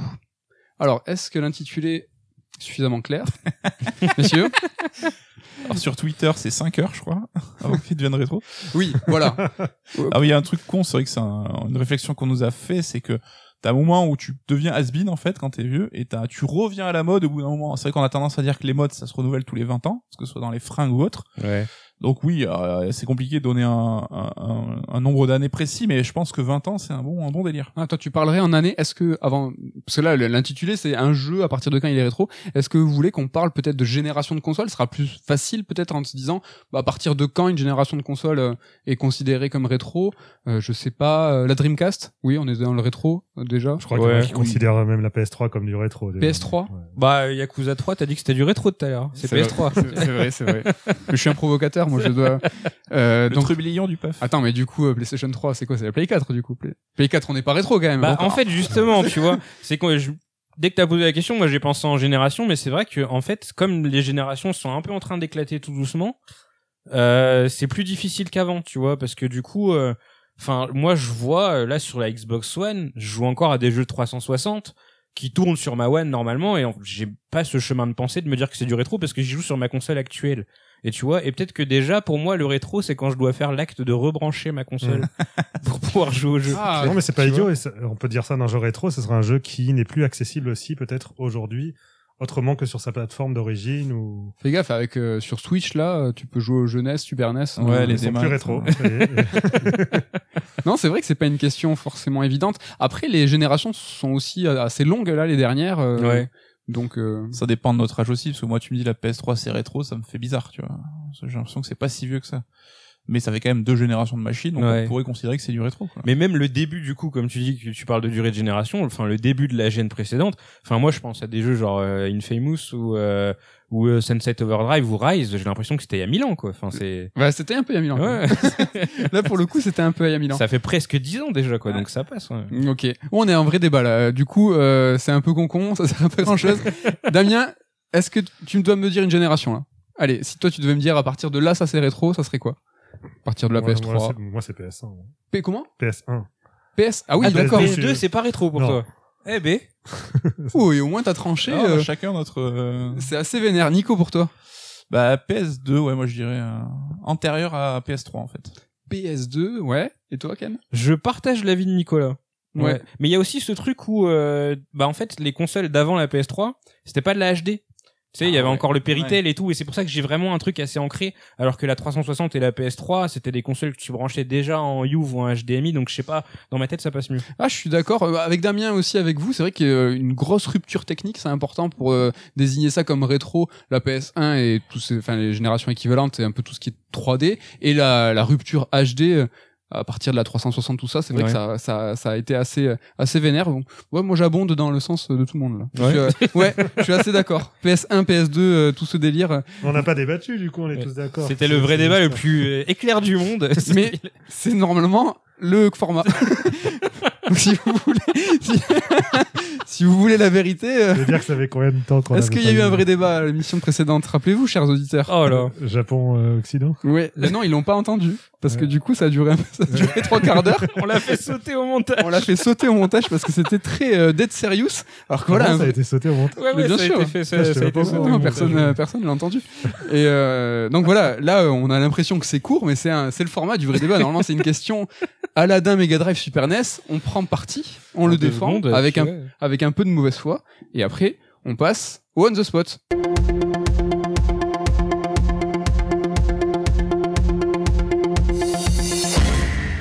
On the spot, quatre sujets euh, de l'actualité des polémiques du Osef, il y a un petit peu de tout. Un sujet. Alors là, on est vraiment euh, aujourd'hui dans un strike un peu vanilla où on, on récupère les Retour on aux sources. Voilà, retour aux sources. On récupère les formats d'antan. Donc c'est-à-dire que là, il y a quatre sujets. On va pas traiter les quatre. On Vraiment. a le time après. Arrête. 56 minutes. C'est très bien, c'est très bien. Une émission qui fait euh, 1h15, 1h30, c'est c'est pas c'est pas mal aussi. Donc Damien, c'est toi qui va avoir l'honneur de choisir euh, entre ces quatre sujets et ça sera celui qui sera traité. On va rapidement évoquer les autres. Mais ça triche. Damien, je t'écoute? Le 3. Le 3. Ah, ben voilà, spécial JO, on est bientôt euh... attends, je crois que quand il sera di- je crois que quand il sera diffusé Ça aura commencé. ça aura commencé, on va parler des Jeux Olympiques, et là c'est une question quand même, ma foi, assez épineuse. Euh, Est-ce que le jeu vidéo est-il un sport? Non, c'est Non. un vrai débat, ça. Mais non Ben, c'est... Enfin, Il y a tout ce qui est... con- Sky bah, n'est pas, n'est pas un jeu de sport. mais non, mais euh, soyons sérieux de deux secondes, tout ce qui est e-sport, euh, Mmh, c'est des, une des forme de sportifs. jeu, oui, une pratique qui peut être considérée comme, comme du sport, euh, je pense. C'est un vrai débat, dépend. ça. Après, ça dépend. ouais, C'est la- pas aux Jeux Olympiques, par exemple. Parce que Oui, le c'est vrai, Sport, le sport, c'est activité physique intense, mais ça peut être une activité cérébrale peut-être intense aussi. Est-ce qu'on considère, par exemple, que jouer aux échecs, c'est un, c'est un sport? Oui, je crois. Et c'est un peu le cas qui fait à chaque fois que les gens disaient, mais en fait, les jeux vidéo aussi, c'est Ouais, pas C'est ça. Donc, si les quoi. échecs est un sport, oui, le jeu vidéo peut bien sûr être considéré comme Bah un moi je, sport. moi je suis pas d'accord. enfin là moi c'est il y a, il y a cette rupture de si c'est pas physique pour moi c'est pas un sport. Oui, mais ton cerveau, s'il travaille, c'est physique aussi. T'as un souci de la performance, de la compétition, tu t'entraînes pour progresser? Eh ben, c'est là où je suis en même en contradiction avec moi-même, c'est que l'entraînement des, des e-sportifs, tout ça, il est équivalent aux, aux sportifs de haut niveau. Ils ont une, une alimentation, Ouais, ils ont une hygiène de vie, ils travaillent, enfin, ils taffent, par exemple, je sais pas, en baston, ils bossent 8 heures leur combo par jour. Mm. Et ça, c'est vraiment digne de sportifs de haut niveau. Pour autant, je sais pas, je, ça me ferait chelou de voir le sport au JO. Après, tu dis, y a pas d'acte sportif, mais les mecs, justement, qui font des combos rapidement, ou sur tes StarCraft, euh, le nombre de touches Oui. que t'appuies en simultané, ça reste euh, de la performance, euh, de la dextérité, tu vois. Ouais. C'est pas plus con qu'un mec qui tire à la carabine sur des cibles qui bougent pas, tu vois. Ouais. Ah. Moi, je suis d'accord avec. euh, Moi, je pense ça peut être assimilé là-dessus. Après, ça dépend évidemment. euh, Et c'est parce que la définition du sport est large aussi. C'est vrai que enfin, tout le monde associe généralement le sport à cette idée de tu as fini de faire ton sport, tu transpires comme, euh, un bœuf, tu vois. Et c'est pas forcément le cas pour toutes les compétitions de, de, jeux vidéo. Mais ça veut pas dire pour autant que ça serait pas un sport. C'est juste ce qu'on associe euh, dans, dans notre tête de manière générale. C'est l'effort physique vraiment où tu t'arrives plus à respirer, t'es crevé, quoi. Mais c'est pas, c'est, c'est pas la seule définition, je pense, à accepter du, du sport. Après, je serais pas forcément pour militer que les jeux vidéo soient au JO. Après, Autant non, qu'il y ait une oui, compète à, à nous, enfin genre à nous, genre à, Allez, à nous les fans de jeux euh, vidéo. pourquoi Allô les gamers Les e-jeux olympiques. Oui, pour. Ouais, ouais, les Jeux Olympiques. Ah, Parce mais que, du non, coup, mais, tu enfin, discrimines. Enfin, c'est que c'est pas un sport s'ils sont pas au JO. Mais non, mais euh, pourquoi tout rassembler sous la même euh, tutelle Ouais, tu mais t'as des sports qui sont pas au JO. Ouais, c'est vrai, il y en a que les des. échecs sont au JO. Non. Voilà. Mais il y en a qui rentrent. Je crois que le skate, euh, euh, il est rentré. Ouais, ils en rajoutent petit à petit, mais je sais par exemple le karaté, c'est tout récent. Pendant des années, il y avait pas le karaté au JO et pourtant c'est un sport. Oui, c'est le vrai. C'était surtout judo, ouais, effectivement. Ouais. Mm. Mm. Mais ouais. Donc du coup, toi, tu verrais quand même pas au JO. Bah, c'est pas que je le verrai pas, si ça y est, très bien, mais je militerai pas en mode, ah, ça serait bien pour le jeu vidéo d'être Ouais. au JO, tu vois. Je pense pas qu'il y ait de recherche, enfin, ils arrivent à se débrouiller avec des compètes, euh, l'e-sport est en train de prendre un essor de ouf. Est-ce que ça servira à quelque chose d'être au JO? Je sais pas. Ken, toi, t'as un avis là-dessus? Ah, moi, je suis 100% d'accord sur le fait que ce soit du sport, euh, entraînement, euh, Ouais. la compétition, euh, le- le- l'effort intense que ça demande sur le moment aussi, euh, parce que c'est pas rien.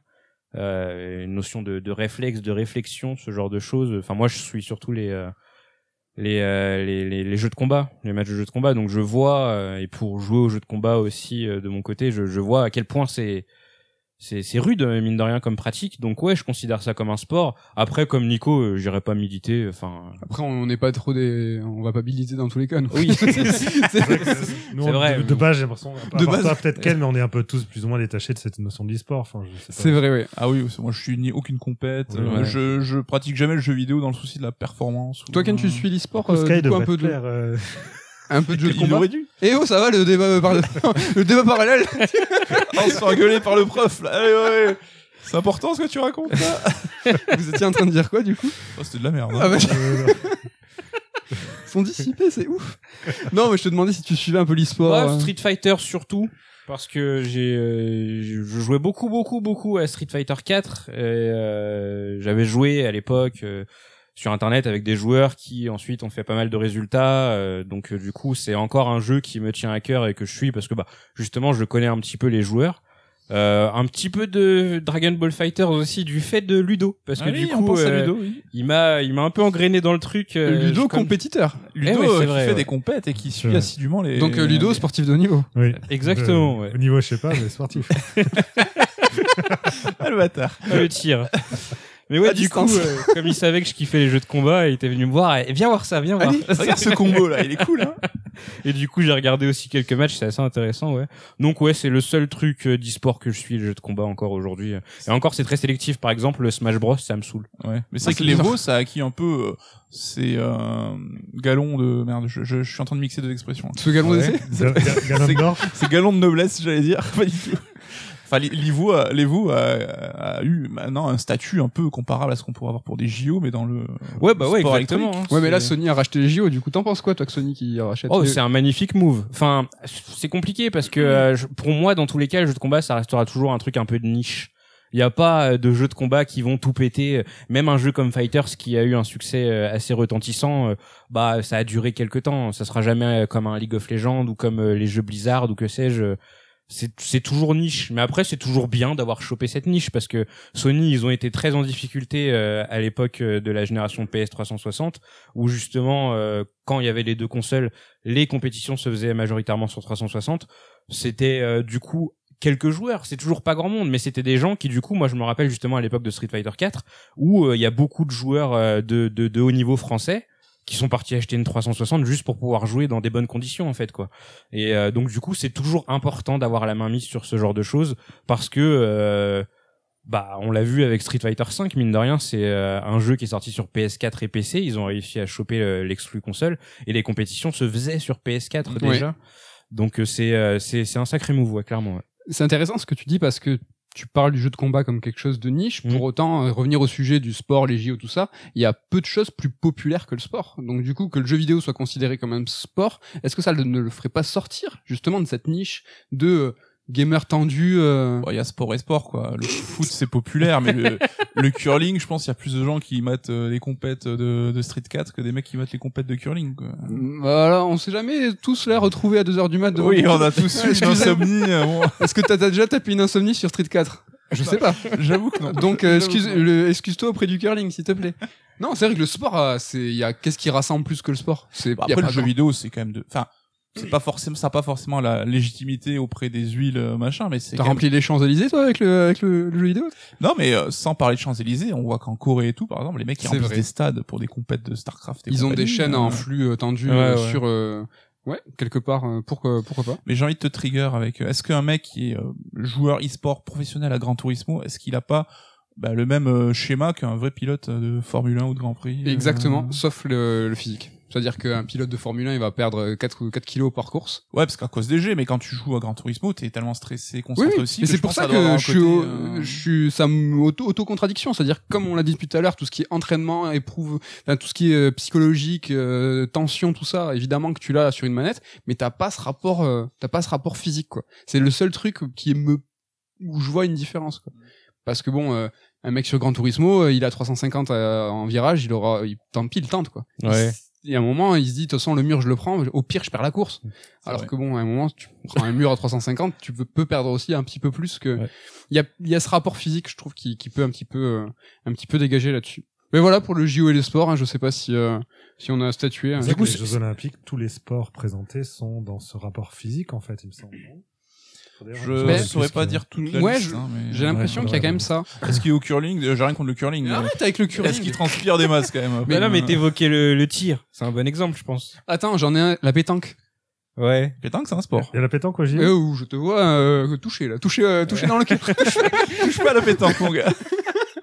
Est-ce que la pétanque, tu prends des jets un peu? Est-ce que les fléchettes, c'est un jeu, un sport Les fléchettes. Mais ça, c'est des sports de yakuza, de bar, tu sais. C'est des- c'est le billard, le. Non mais non mais non non. mais C'est pas une. cage, mon gars. C'est pas une connerie les sports de comment on appelle ça les sports de salon ou les sports de bar là je sais Ouais, pas quoi là. ouais, ouais, je vois ce que. Tu oui, vois oui, oui, oui. les trucs qu'on trouve sur 52 50 de jeux indémodables j'ai l'air vachement Les Oh, le mec. de bar, quoi. non mais ça Ah, a un voilà, nom sport de bar, c'est Je- les mecs qui picolent. quoi. je crois que ça a un nom bref enfin les, les fléchettes non c'est pas trop euh, j'ai l'impression Mais il y a pas les fléchettes au JO je crois pas hein. Ouais, il y a des compétitions, euh, champ- enfin des championnats du monde de fléchettes, ça je sais, c'est impressionnant. hein. Je suis déjà tombé là-dessus en plein milieu de la nuit, par exemple. ouais parce que c'est vénère quoi. Ouais, de ouf, hein, ils sont forts. Mais euh...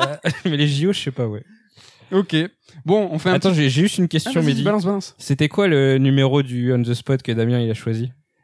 C'est le 3 C'était le 3 et on va on va passer mais là tu veux qu'on voit qu'on passe en C'est pas loin, Je viens de réaliser qu'en fait ça sert à rien de choisir un numéro. C'est pile, pile de, tu gagnes face. Ça dénonce, euh, ça dénonce. super. Il nous a fait a une triche, en fait. Olivier Chiabodo d'Interville là. c'est- Est-ce qu'on passerait pas en revue les autres on the spot Si vous voulez intervenir, n'hésitez pas. Il y Ouais. avait la pub s'invite dans le jeu vidéo, donc euh, très récemment, euh, des rumeurs hein, sur euh, donc la pub in game avec vrai, des, vraiment des spots de pub euh, donc Electronic Arts qui est concerné et c'est Tencent ou NetEase, une sous-branche de, de Tencent je crois, euh, donc qui serait peut-être dans, dans cette polémique. Euh, Est-ce que vous, vous avez un avis là-dessus Il n'y a pas eu un démenti euh?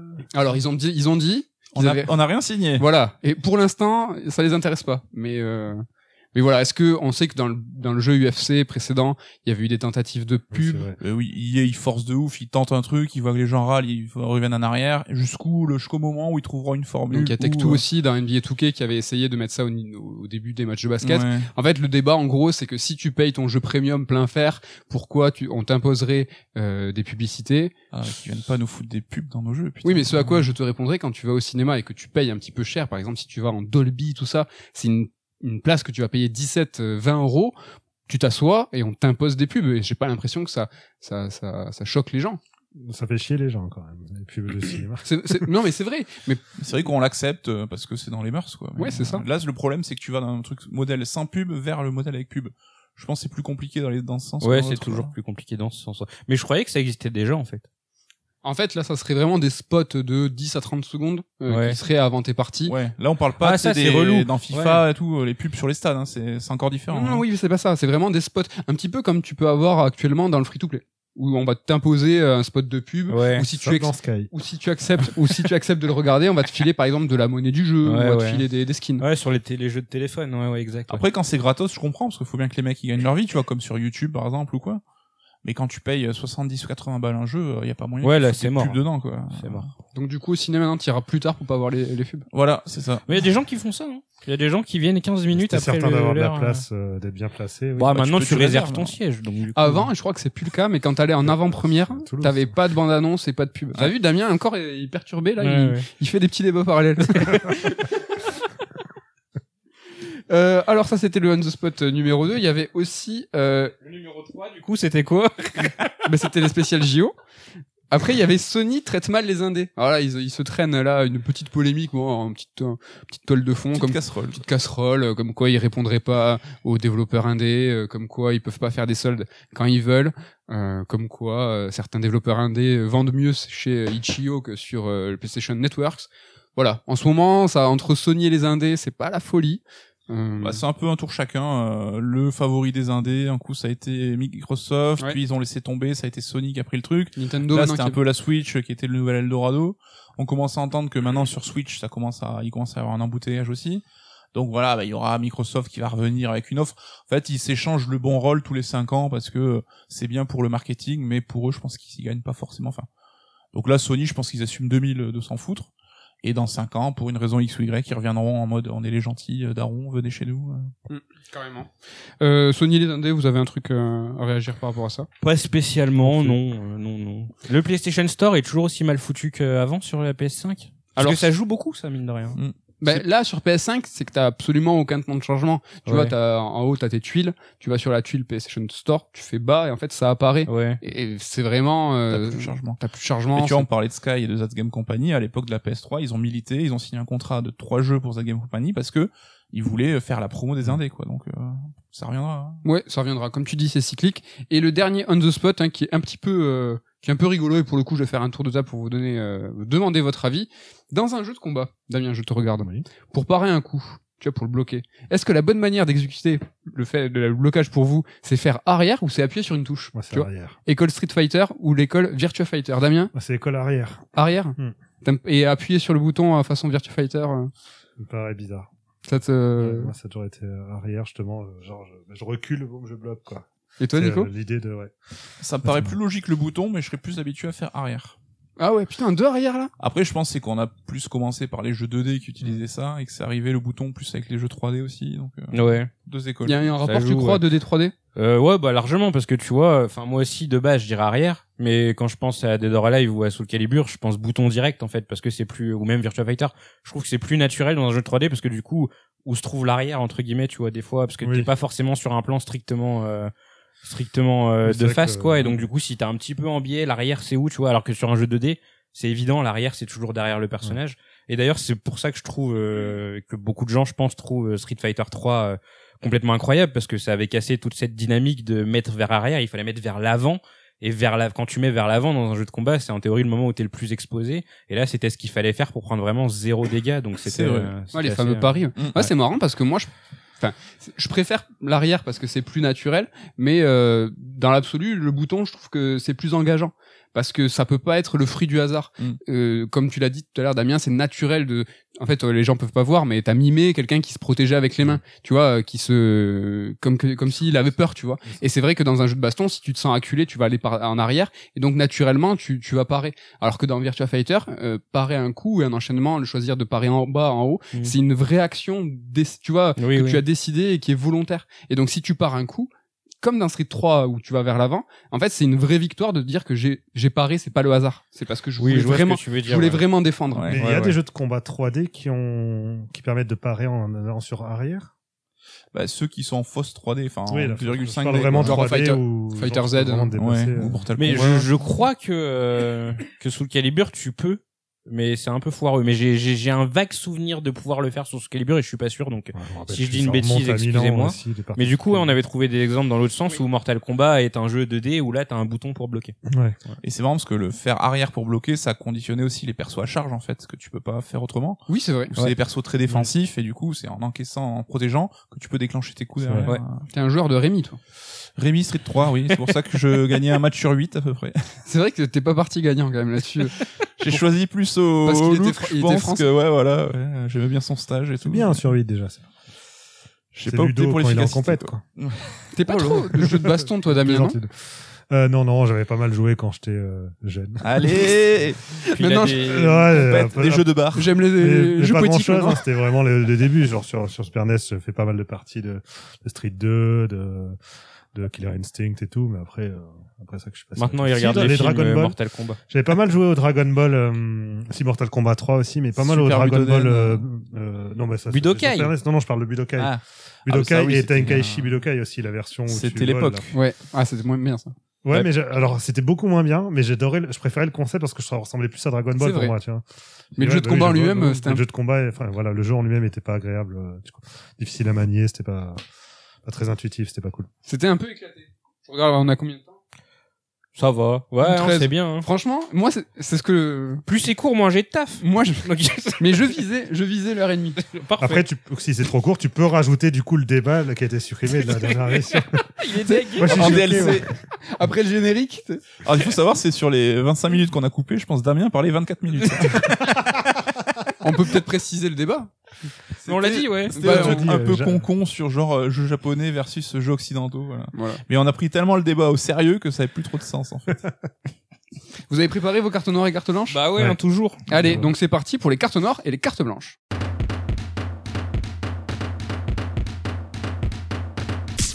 Donc les cartes noires et les cartes blanches, c'est les vrais recos. Hein, c'est pas, je te dis ça, euh, sympa entre le, le café, je sais pas où je vais avec mon expression, moi. le café et la poire là, Et les croissants. et les croissants. Euh, et juste une question là, est-ce que euh, vous avez fait des cartes blanches depuis la dernière fois euh, Ça a regardé Mortal Kombat le film ou pas du tout? Ah non, pas du tout. ouais. Et ils sont Damien. là, ils font genre, euh, Mais bah, moi non, j'assume, non. Ouais, grave. Non. Mais parce Si, que attends, il y en a une que j'ai pas maté le soir même. Si, la truc de Ken, la vidéo YouTube. ah oui, c'est vrai. Le soir même. C'est vrai. Mais du coup, je vous propose, les gars, si vous voulez que vos cartes blanches soient suivies, proposez des trucs qui durent 15 minutes. Parce que vous voyez. et euh, gratuit. Ouais, et gratuit. Parce que là, ça a marché pour tout le monde, du coup. Mais Great Review, ouais, c'est vrai que euh, moi je suis tombé dessus. Enfin, j'ai regardé la vidéo que tu avais conseillée et en fait, ce même journaliste en fait travaille pour euh, MGG Ouais, Millennium, Millennium, ouais. ouais. et en fait il fait les MGG Story et en fait euh, j'avais j'ai pas fait le lien et je vous balance un truc euh, donc sur notre Discord. Matez ça, c'est sur Trials, euh, c'est Mhm. incroyable et en fait c'est le même gars et Et euh, c'est super ce qu'il fait. c'est vraiment trop trop bien. Il vient de sortir euh, notamment une vidéo sur euh, toute l'affaire Abandoned. Ouais. Donc euh, Il synthétise très bien et puis là le- l'art de, de la formule et de hiérarchiser l'info pour Ouais. créer du Mais storytelling. Ken, euh, meilleure euh, peut-être carte blanche ever là parce qu'elle a été suivie par tout le monde, validée par tout le monde et je pense par vous aussi. Je crois qu'il y a eu, on a eu des retours Ouais, sur sur le. Discord de et tout, il y a des gens qui avaient Est-ce que c'est pas la première carte blanche qui a été suivie depuis le début de... C'est possible. Ce qui pose un doute sur l'utilité de la rubrique. Hein, mais- Ah, Mais vous êtes si, on fait Ah, je vous rappelle que j'ai fait Ukulele and the Impossible Lair suite à la carte blanche, je l'ai aussi. dit. Ouais. Moi aussi. Eh ben voilà. Mon Ken, on va voir si tu vas faire aussi bien que la semaine, que le mois dernier. Ouais. Du coup, je crois pas. Non, le mois dernier, il n'y avait pas eu de Star Strike de team. Hein. Non, Parce ça là, faisait on- un moment, ouais. Ouais, ouais, ouais. C'était nous retrouver la dernière. C'était nous Ah, retrouver. il y avait Ludo, du coup. Ouais. C'était en juin, je pense. Ouais, carrément. Oh, Qu'est-ce ouais. que tu nous as prévu euh, Noir Euh, ou blanc euh, C'est blanc aujourd'hui. Ah, la bonne humeur. Ouais, toujours. hein. Enfin non, c'est vrai que j'ai pas toujours fait des cartes blanches. Mais euh, ouais, c'est un artiste musical que j'ai choisi euh, pour Ah. cette carte blanche. Alors, je vais dire son nom entier une fois parce que j'ai un accent anglais atroce. Euh, c'est Tyler the Creator. Ah, yeah. Vous connaissez? Ouais. C'est bien, ça commence bien du coup. Mhm. Damien fait non, Non, de la tête. euh, voilà, bah tu vas devoir écouter, Damien. Carte blanche. J'ai cru que t'allais dire, je vais tout expliquer. Non. non, non, mais en gros, c'est euh, du coup c'est un artiste euh, qui vient de sortir un album qui s'appelle Call Me If You Get Lost. C'est son sixième album, si je dis pas de bêtises, et euh, c'est un artiste que moi personnellement je suis depuis dix ans maintenant. Alors il faut savoir que c'est un artiste qui a à peu près mon âge. Il est né en 91 et euh, du coup son registre euh, à lui c'est le hip-hop. Moi, le hip-hop, j'ai toujours euh, kiffé ça depuis que je suis tout petit, euh, mais en vieillissant, euh, j'ai eu tendance un peu à me détacher, on va dire, de la mouvance euh, euh, en cours du hip-hop. Par exemple, la trap, ce genre de choses, c'est des trucs dans lesquels je me retrouve pas du tout. Et euh, du coup, forcément, mon champ s'est restreint petit à petit. T'es devenu un ancien, quoi. Ouais, c'est ça, je suis devenu un vieux con. Tu sais, quand il y a Skyrock Classics le dimanche soir, je suis Bah, trop content. ouais. J'entends des trucs de 98. je suis Le vieux chaud. qui met un TM à 3h du mat en soirée et qui fait chier tout le monde. là. Un matin du curling. Exactement. C'est moi. Et en fait, ce que j'aime dans Tyler, c'est que euh, il fait une musique que je trouve vraiment intemporelle. C'est qu'il s'en fout euh, euh, des, des modes et en même temps, je le vois évoluer depuis 10 ans et c'est super intéressant. Pour raconter un petit peu le truc, euh, il avait euh, monté un, un collectif à la toute fin des années 2000 qui s'appelait Hot Future. Euh, qui a vu entre autres euh, des artistes comme euh, Earl Sweatshirt qui était un pote à lui. Il y avait aussi Frank Ocean qui est aussi connu, qui a fait des feats avec Beyoncé ensuite, etc. qui fait aussi du R&B. Il y a eu un groupe de R&B qui s'appelle The Internet aussi, qui est incroyable, qui a commencé du coup euh, chez Hot Future. Et donc c'était que des gamins. Ils avaient entre euh, 15 et 20 ans. Tyler, du coup, il avait 18 ans au moment où, parce que c'est un des fondateurs de Hot Future, où il a monté ça. Donc ils étaient tous à Los Angeles. Et ils ont vraiment su euh, surfer sur cette vague d'internet de la fin des années 2000 où euh, euh, t'avais beaucoup de chats dans leur imagerie, ce genre de choses. Et c'était assez marrant parce que le hip-hop, ça a toujours été un genre qui a été un petit peu, euh, comment dire, conditionné soci- socialement, où c'était genre surtout au niveau du, du hip-hop américain, beaucoup de, de ghetto, ce genre de choses. Et en fait, là, on arrivait avec des artistes qui étaient noirs, mais qui étaient pas forcément là pour revendiquer ce côté ghetto et qui étaient plus dans un délire même skater, punk, etc. euh, et qui disaient dans leurs chansons, ouais, moi j'ai des potes blancs. Enfin, vraiment, c'était euh, c'était bon délire et c'était assez inclusif, on va dire. Et donc, euh, ils étaient vraiment dans cette logique un peu, euh, pour utiliser un mot euh, de la fin des années 90, euh, destroy, tu vois. C'est chaud. Genre, euh, moi, je les avais vus du coup en concert aux Eurokéennes en 2011 ou 2012, je sais plus. Et c'était l'époque où, tu vois, sur scène, bah, Tyler, il avait une jambe dans le plâtre, mais il dansait avec ses béquilles et ça gueulait kill people, burn shit et fuck school, tu vois. C'était vraiment cette, cette mouvance un peu nou- un nouveau punk entre guillemets, tu vois. Et donc Tyler au début était très dans ce courant où euh, bah il choquait beaucoup. Il y avait un, un clip qui était sorti en 2011 qui s'appelait Yonkers où euh, bah voilà c'était l'imagerie où il avait les yeux tout euh, teintés de noir même au niveau du blanc de ses, euh, ses yeux une croix à l'envers sur son front il bouffait une blatte pendant le clip il y avait Ah ouais. du coup une ambiance un peu un peu sombre qu'il cultivait et petit à petit en fait on l'a vu euh, aller vers la lumière en vieillissant. Ah ouais? et c'est assez marrant et j'ai vraiment adoré voir cette évolution chez lui. Ah oui, il a fait un drift à 180 degrés. non mais de ouf. Et euh, donc du coup euh, il y a beaucoup de gens qui ont découvert Tyler euh, entre guillemets sur une deuxième vague. D'ailleurs les anciens fans ils cri- critiquent beaucoup ça entre guillemets. C'est euh, du coup avec l'album qui s'appelait Flower Boy vous connaissez forcément la pochette de Flower Boy parce que c'est mon fond d'écran de l'écran de gauche sur mon PC. le gars qui est sur le champ de, de tournesol Ouais, ouais. donc euh, où là c'était vraiment un album très très lumineux, c'est le cas de le dire. Et euh, Tyler, il est fan de Pharrell Williams. Et pareil, c'est un truc où petit à petit tu le sens dans ses prods. D'ailleurs, il a fait beaucoup de featuring avec lui où euh, t'as ce côté euh, ce côté Neptunes dans les productions et euh, ce côté un peu R&B mélangé avec du, du du rap et tout ça. Et donc ouais, là il y a son sixième album qui vient de sortir. C'est encore un album qui est très coloré, très joyeux. Ouais, il est pas retombé dans le code obscur, quoi. Non. Toujours. euh, Bah, c'est un, c'est un personnage qui est assez torturé en fait. Euh, il, il va forcément des fois aborder des choses un petit peu difficiles, ce genre de choses. On voit que c'est c'est jamais facile pour lui la vie parce que ses albums c'est toujours des moments où euh, il parle à cœur ouvert. Mais malgré tout, euh, ça parle d'amour, ça parle de choses un petit peu plus joyeuses. Puis il a des directions artistiques très marquées à chaque album maintenant. Et euh, donc t'as des clips qui sortent euh, dès que l'album il sort, il sort un paquet de clips d'un coup. Et c'est des clips qui sont extrêmement bien réalisés où il, vraiment ça t'emmène dans un univers complètement différent. Ouais, c'est un peu à la Bowie le côté artiste complet où chaque album c'est un concept, un look, Exactement. etc.. Voilà, c'est ça. Ouais, une couleur même parfois. Enfin, quand tu, euh, tu, tu- quand les gens pensent aux albums de Tyler, t'as souvent une couleur. Euh, Igor, c'était le rose. Flower Boy, c'est le orange. T'as, vraiment tout un, un univers, une direction artistique à chaque album. Et euh, ça a été un plaisir de voir cet artiste évoluer parce qu'en plus j'ai à peu près son âge. Oui. Donc quand il était dans son époque où il voulait choquer, j'étais moi-même dans mon époque où voilà, j'étais un peu en crise d'identité.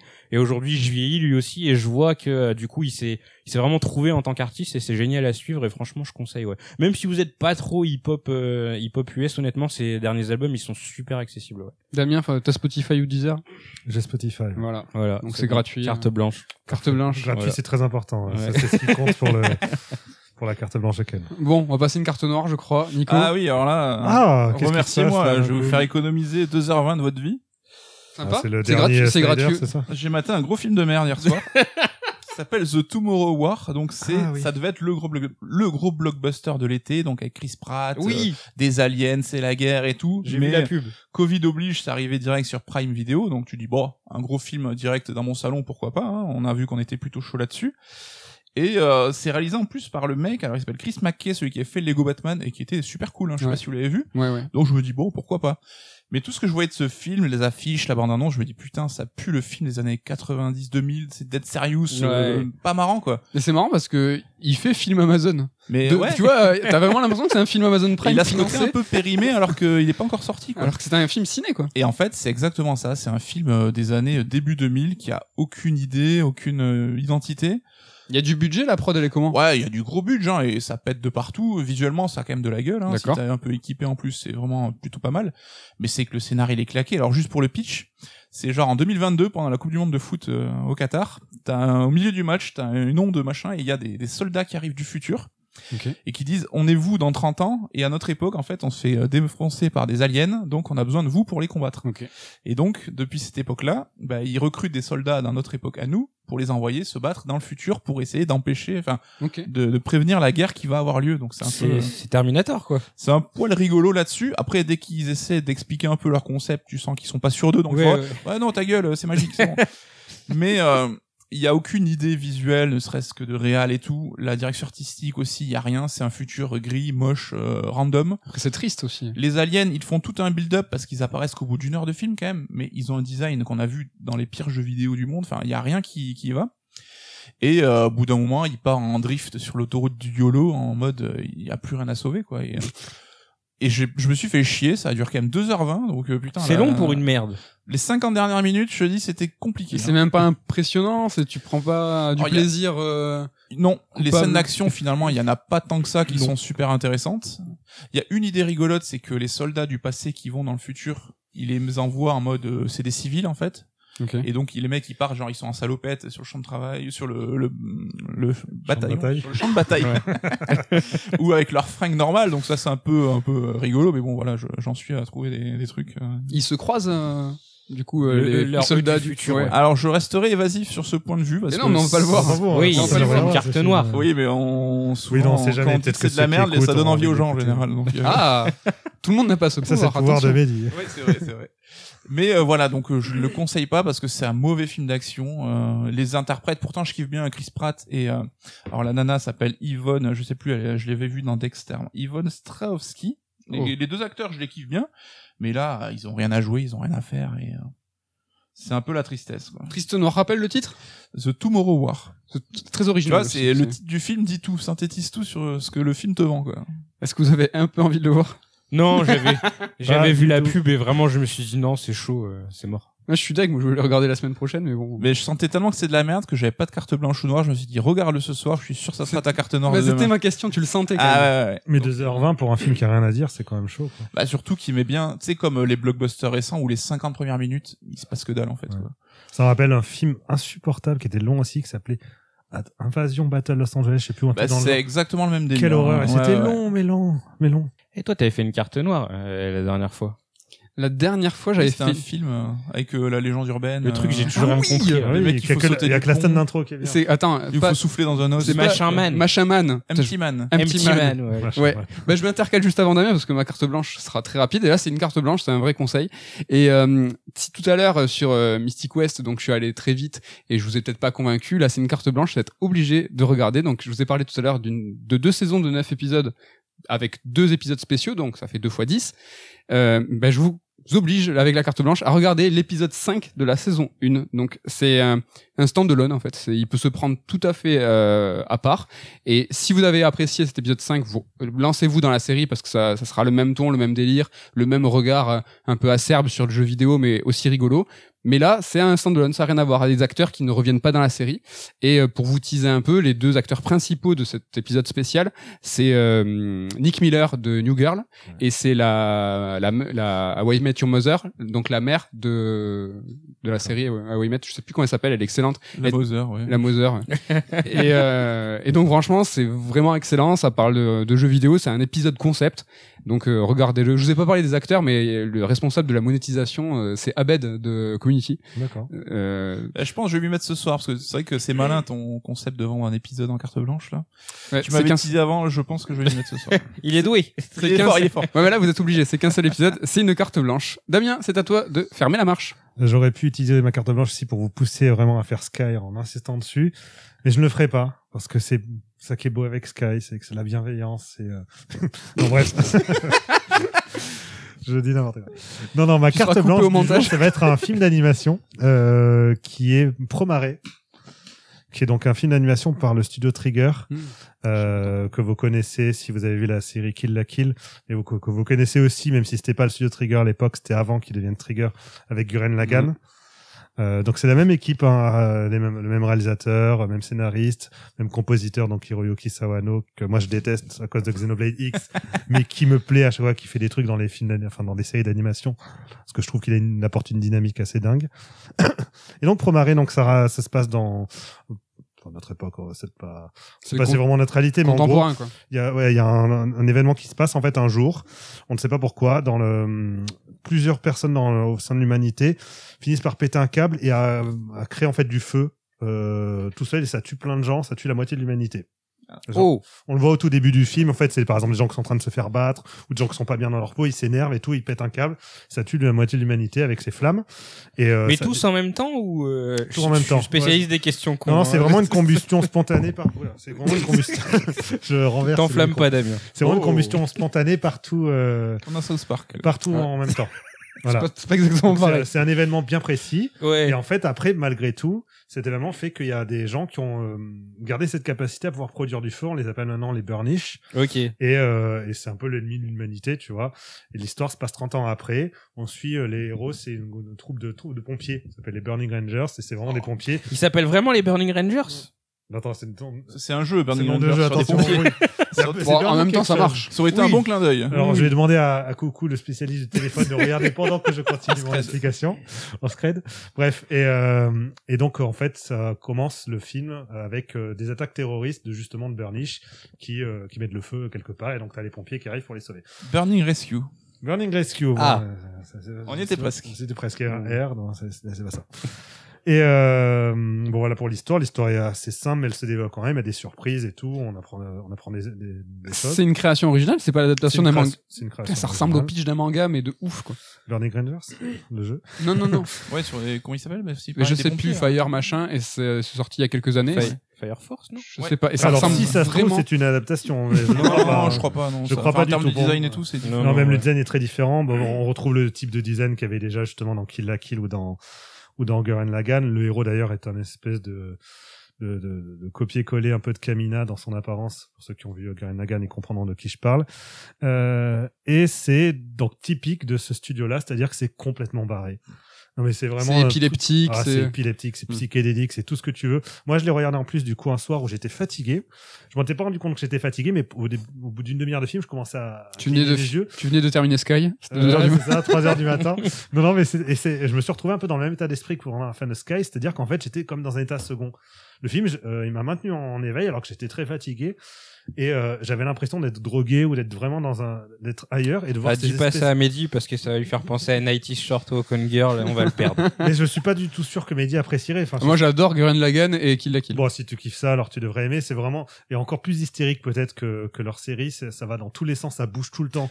C'est Kill la Kill, la- c'était presque trop. hein. Non, des films d'animation, c'est de l'animation. C'est vraiment ça. C'est c'est-à-dire c'est constamment en mouvement. Les couleurs, elles pètent. T'as des jeux géométriques, t'as des trucs. Enfin, j'avais vraiment l'impression de voir un spectacle visuel complètement fou, avec quand même une histoire sympa et tout derrière. Mais c'est ça, c'est que c'est avant tout, tu le vis comme une expérience, euh, ouais, euh, presque hystérique, euh, accentuée aussi par la musique de, de Sawano, qui comme d'habitude mélange un peu tout, orchestral, rock, électro. T'as du chant tout le temps. Enfin, c'est c'est complètement dingue.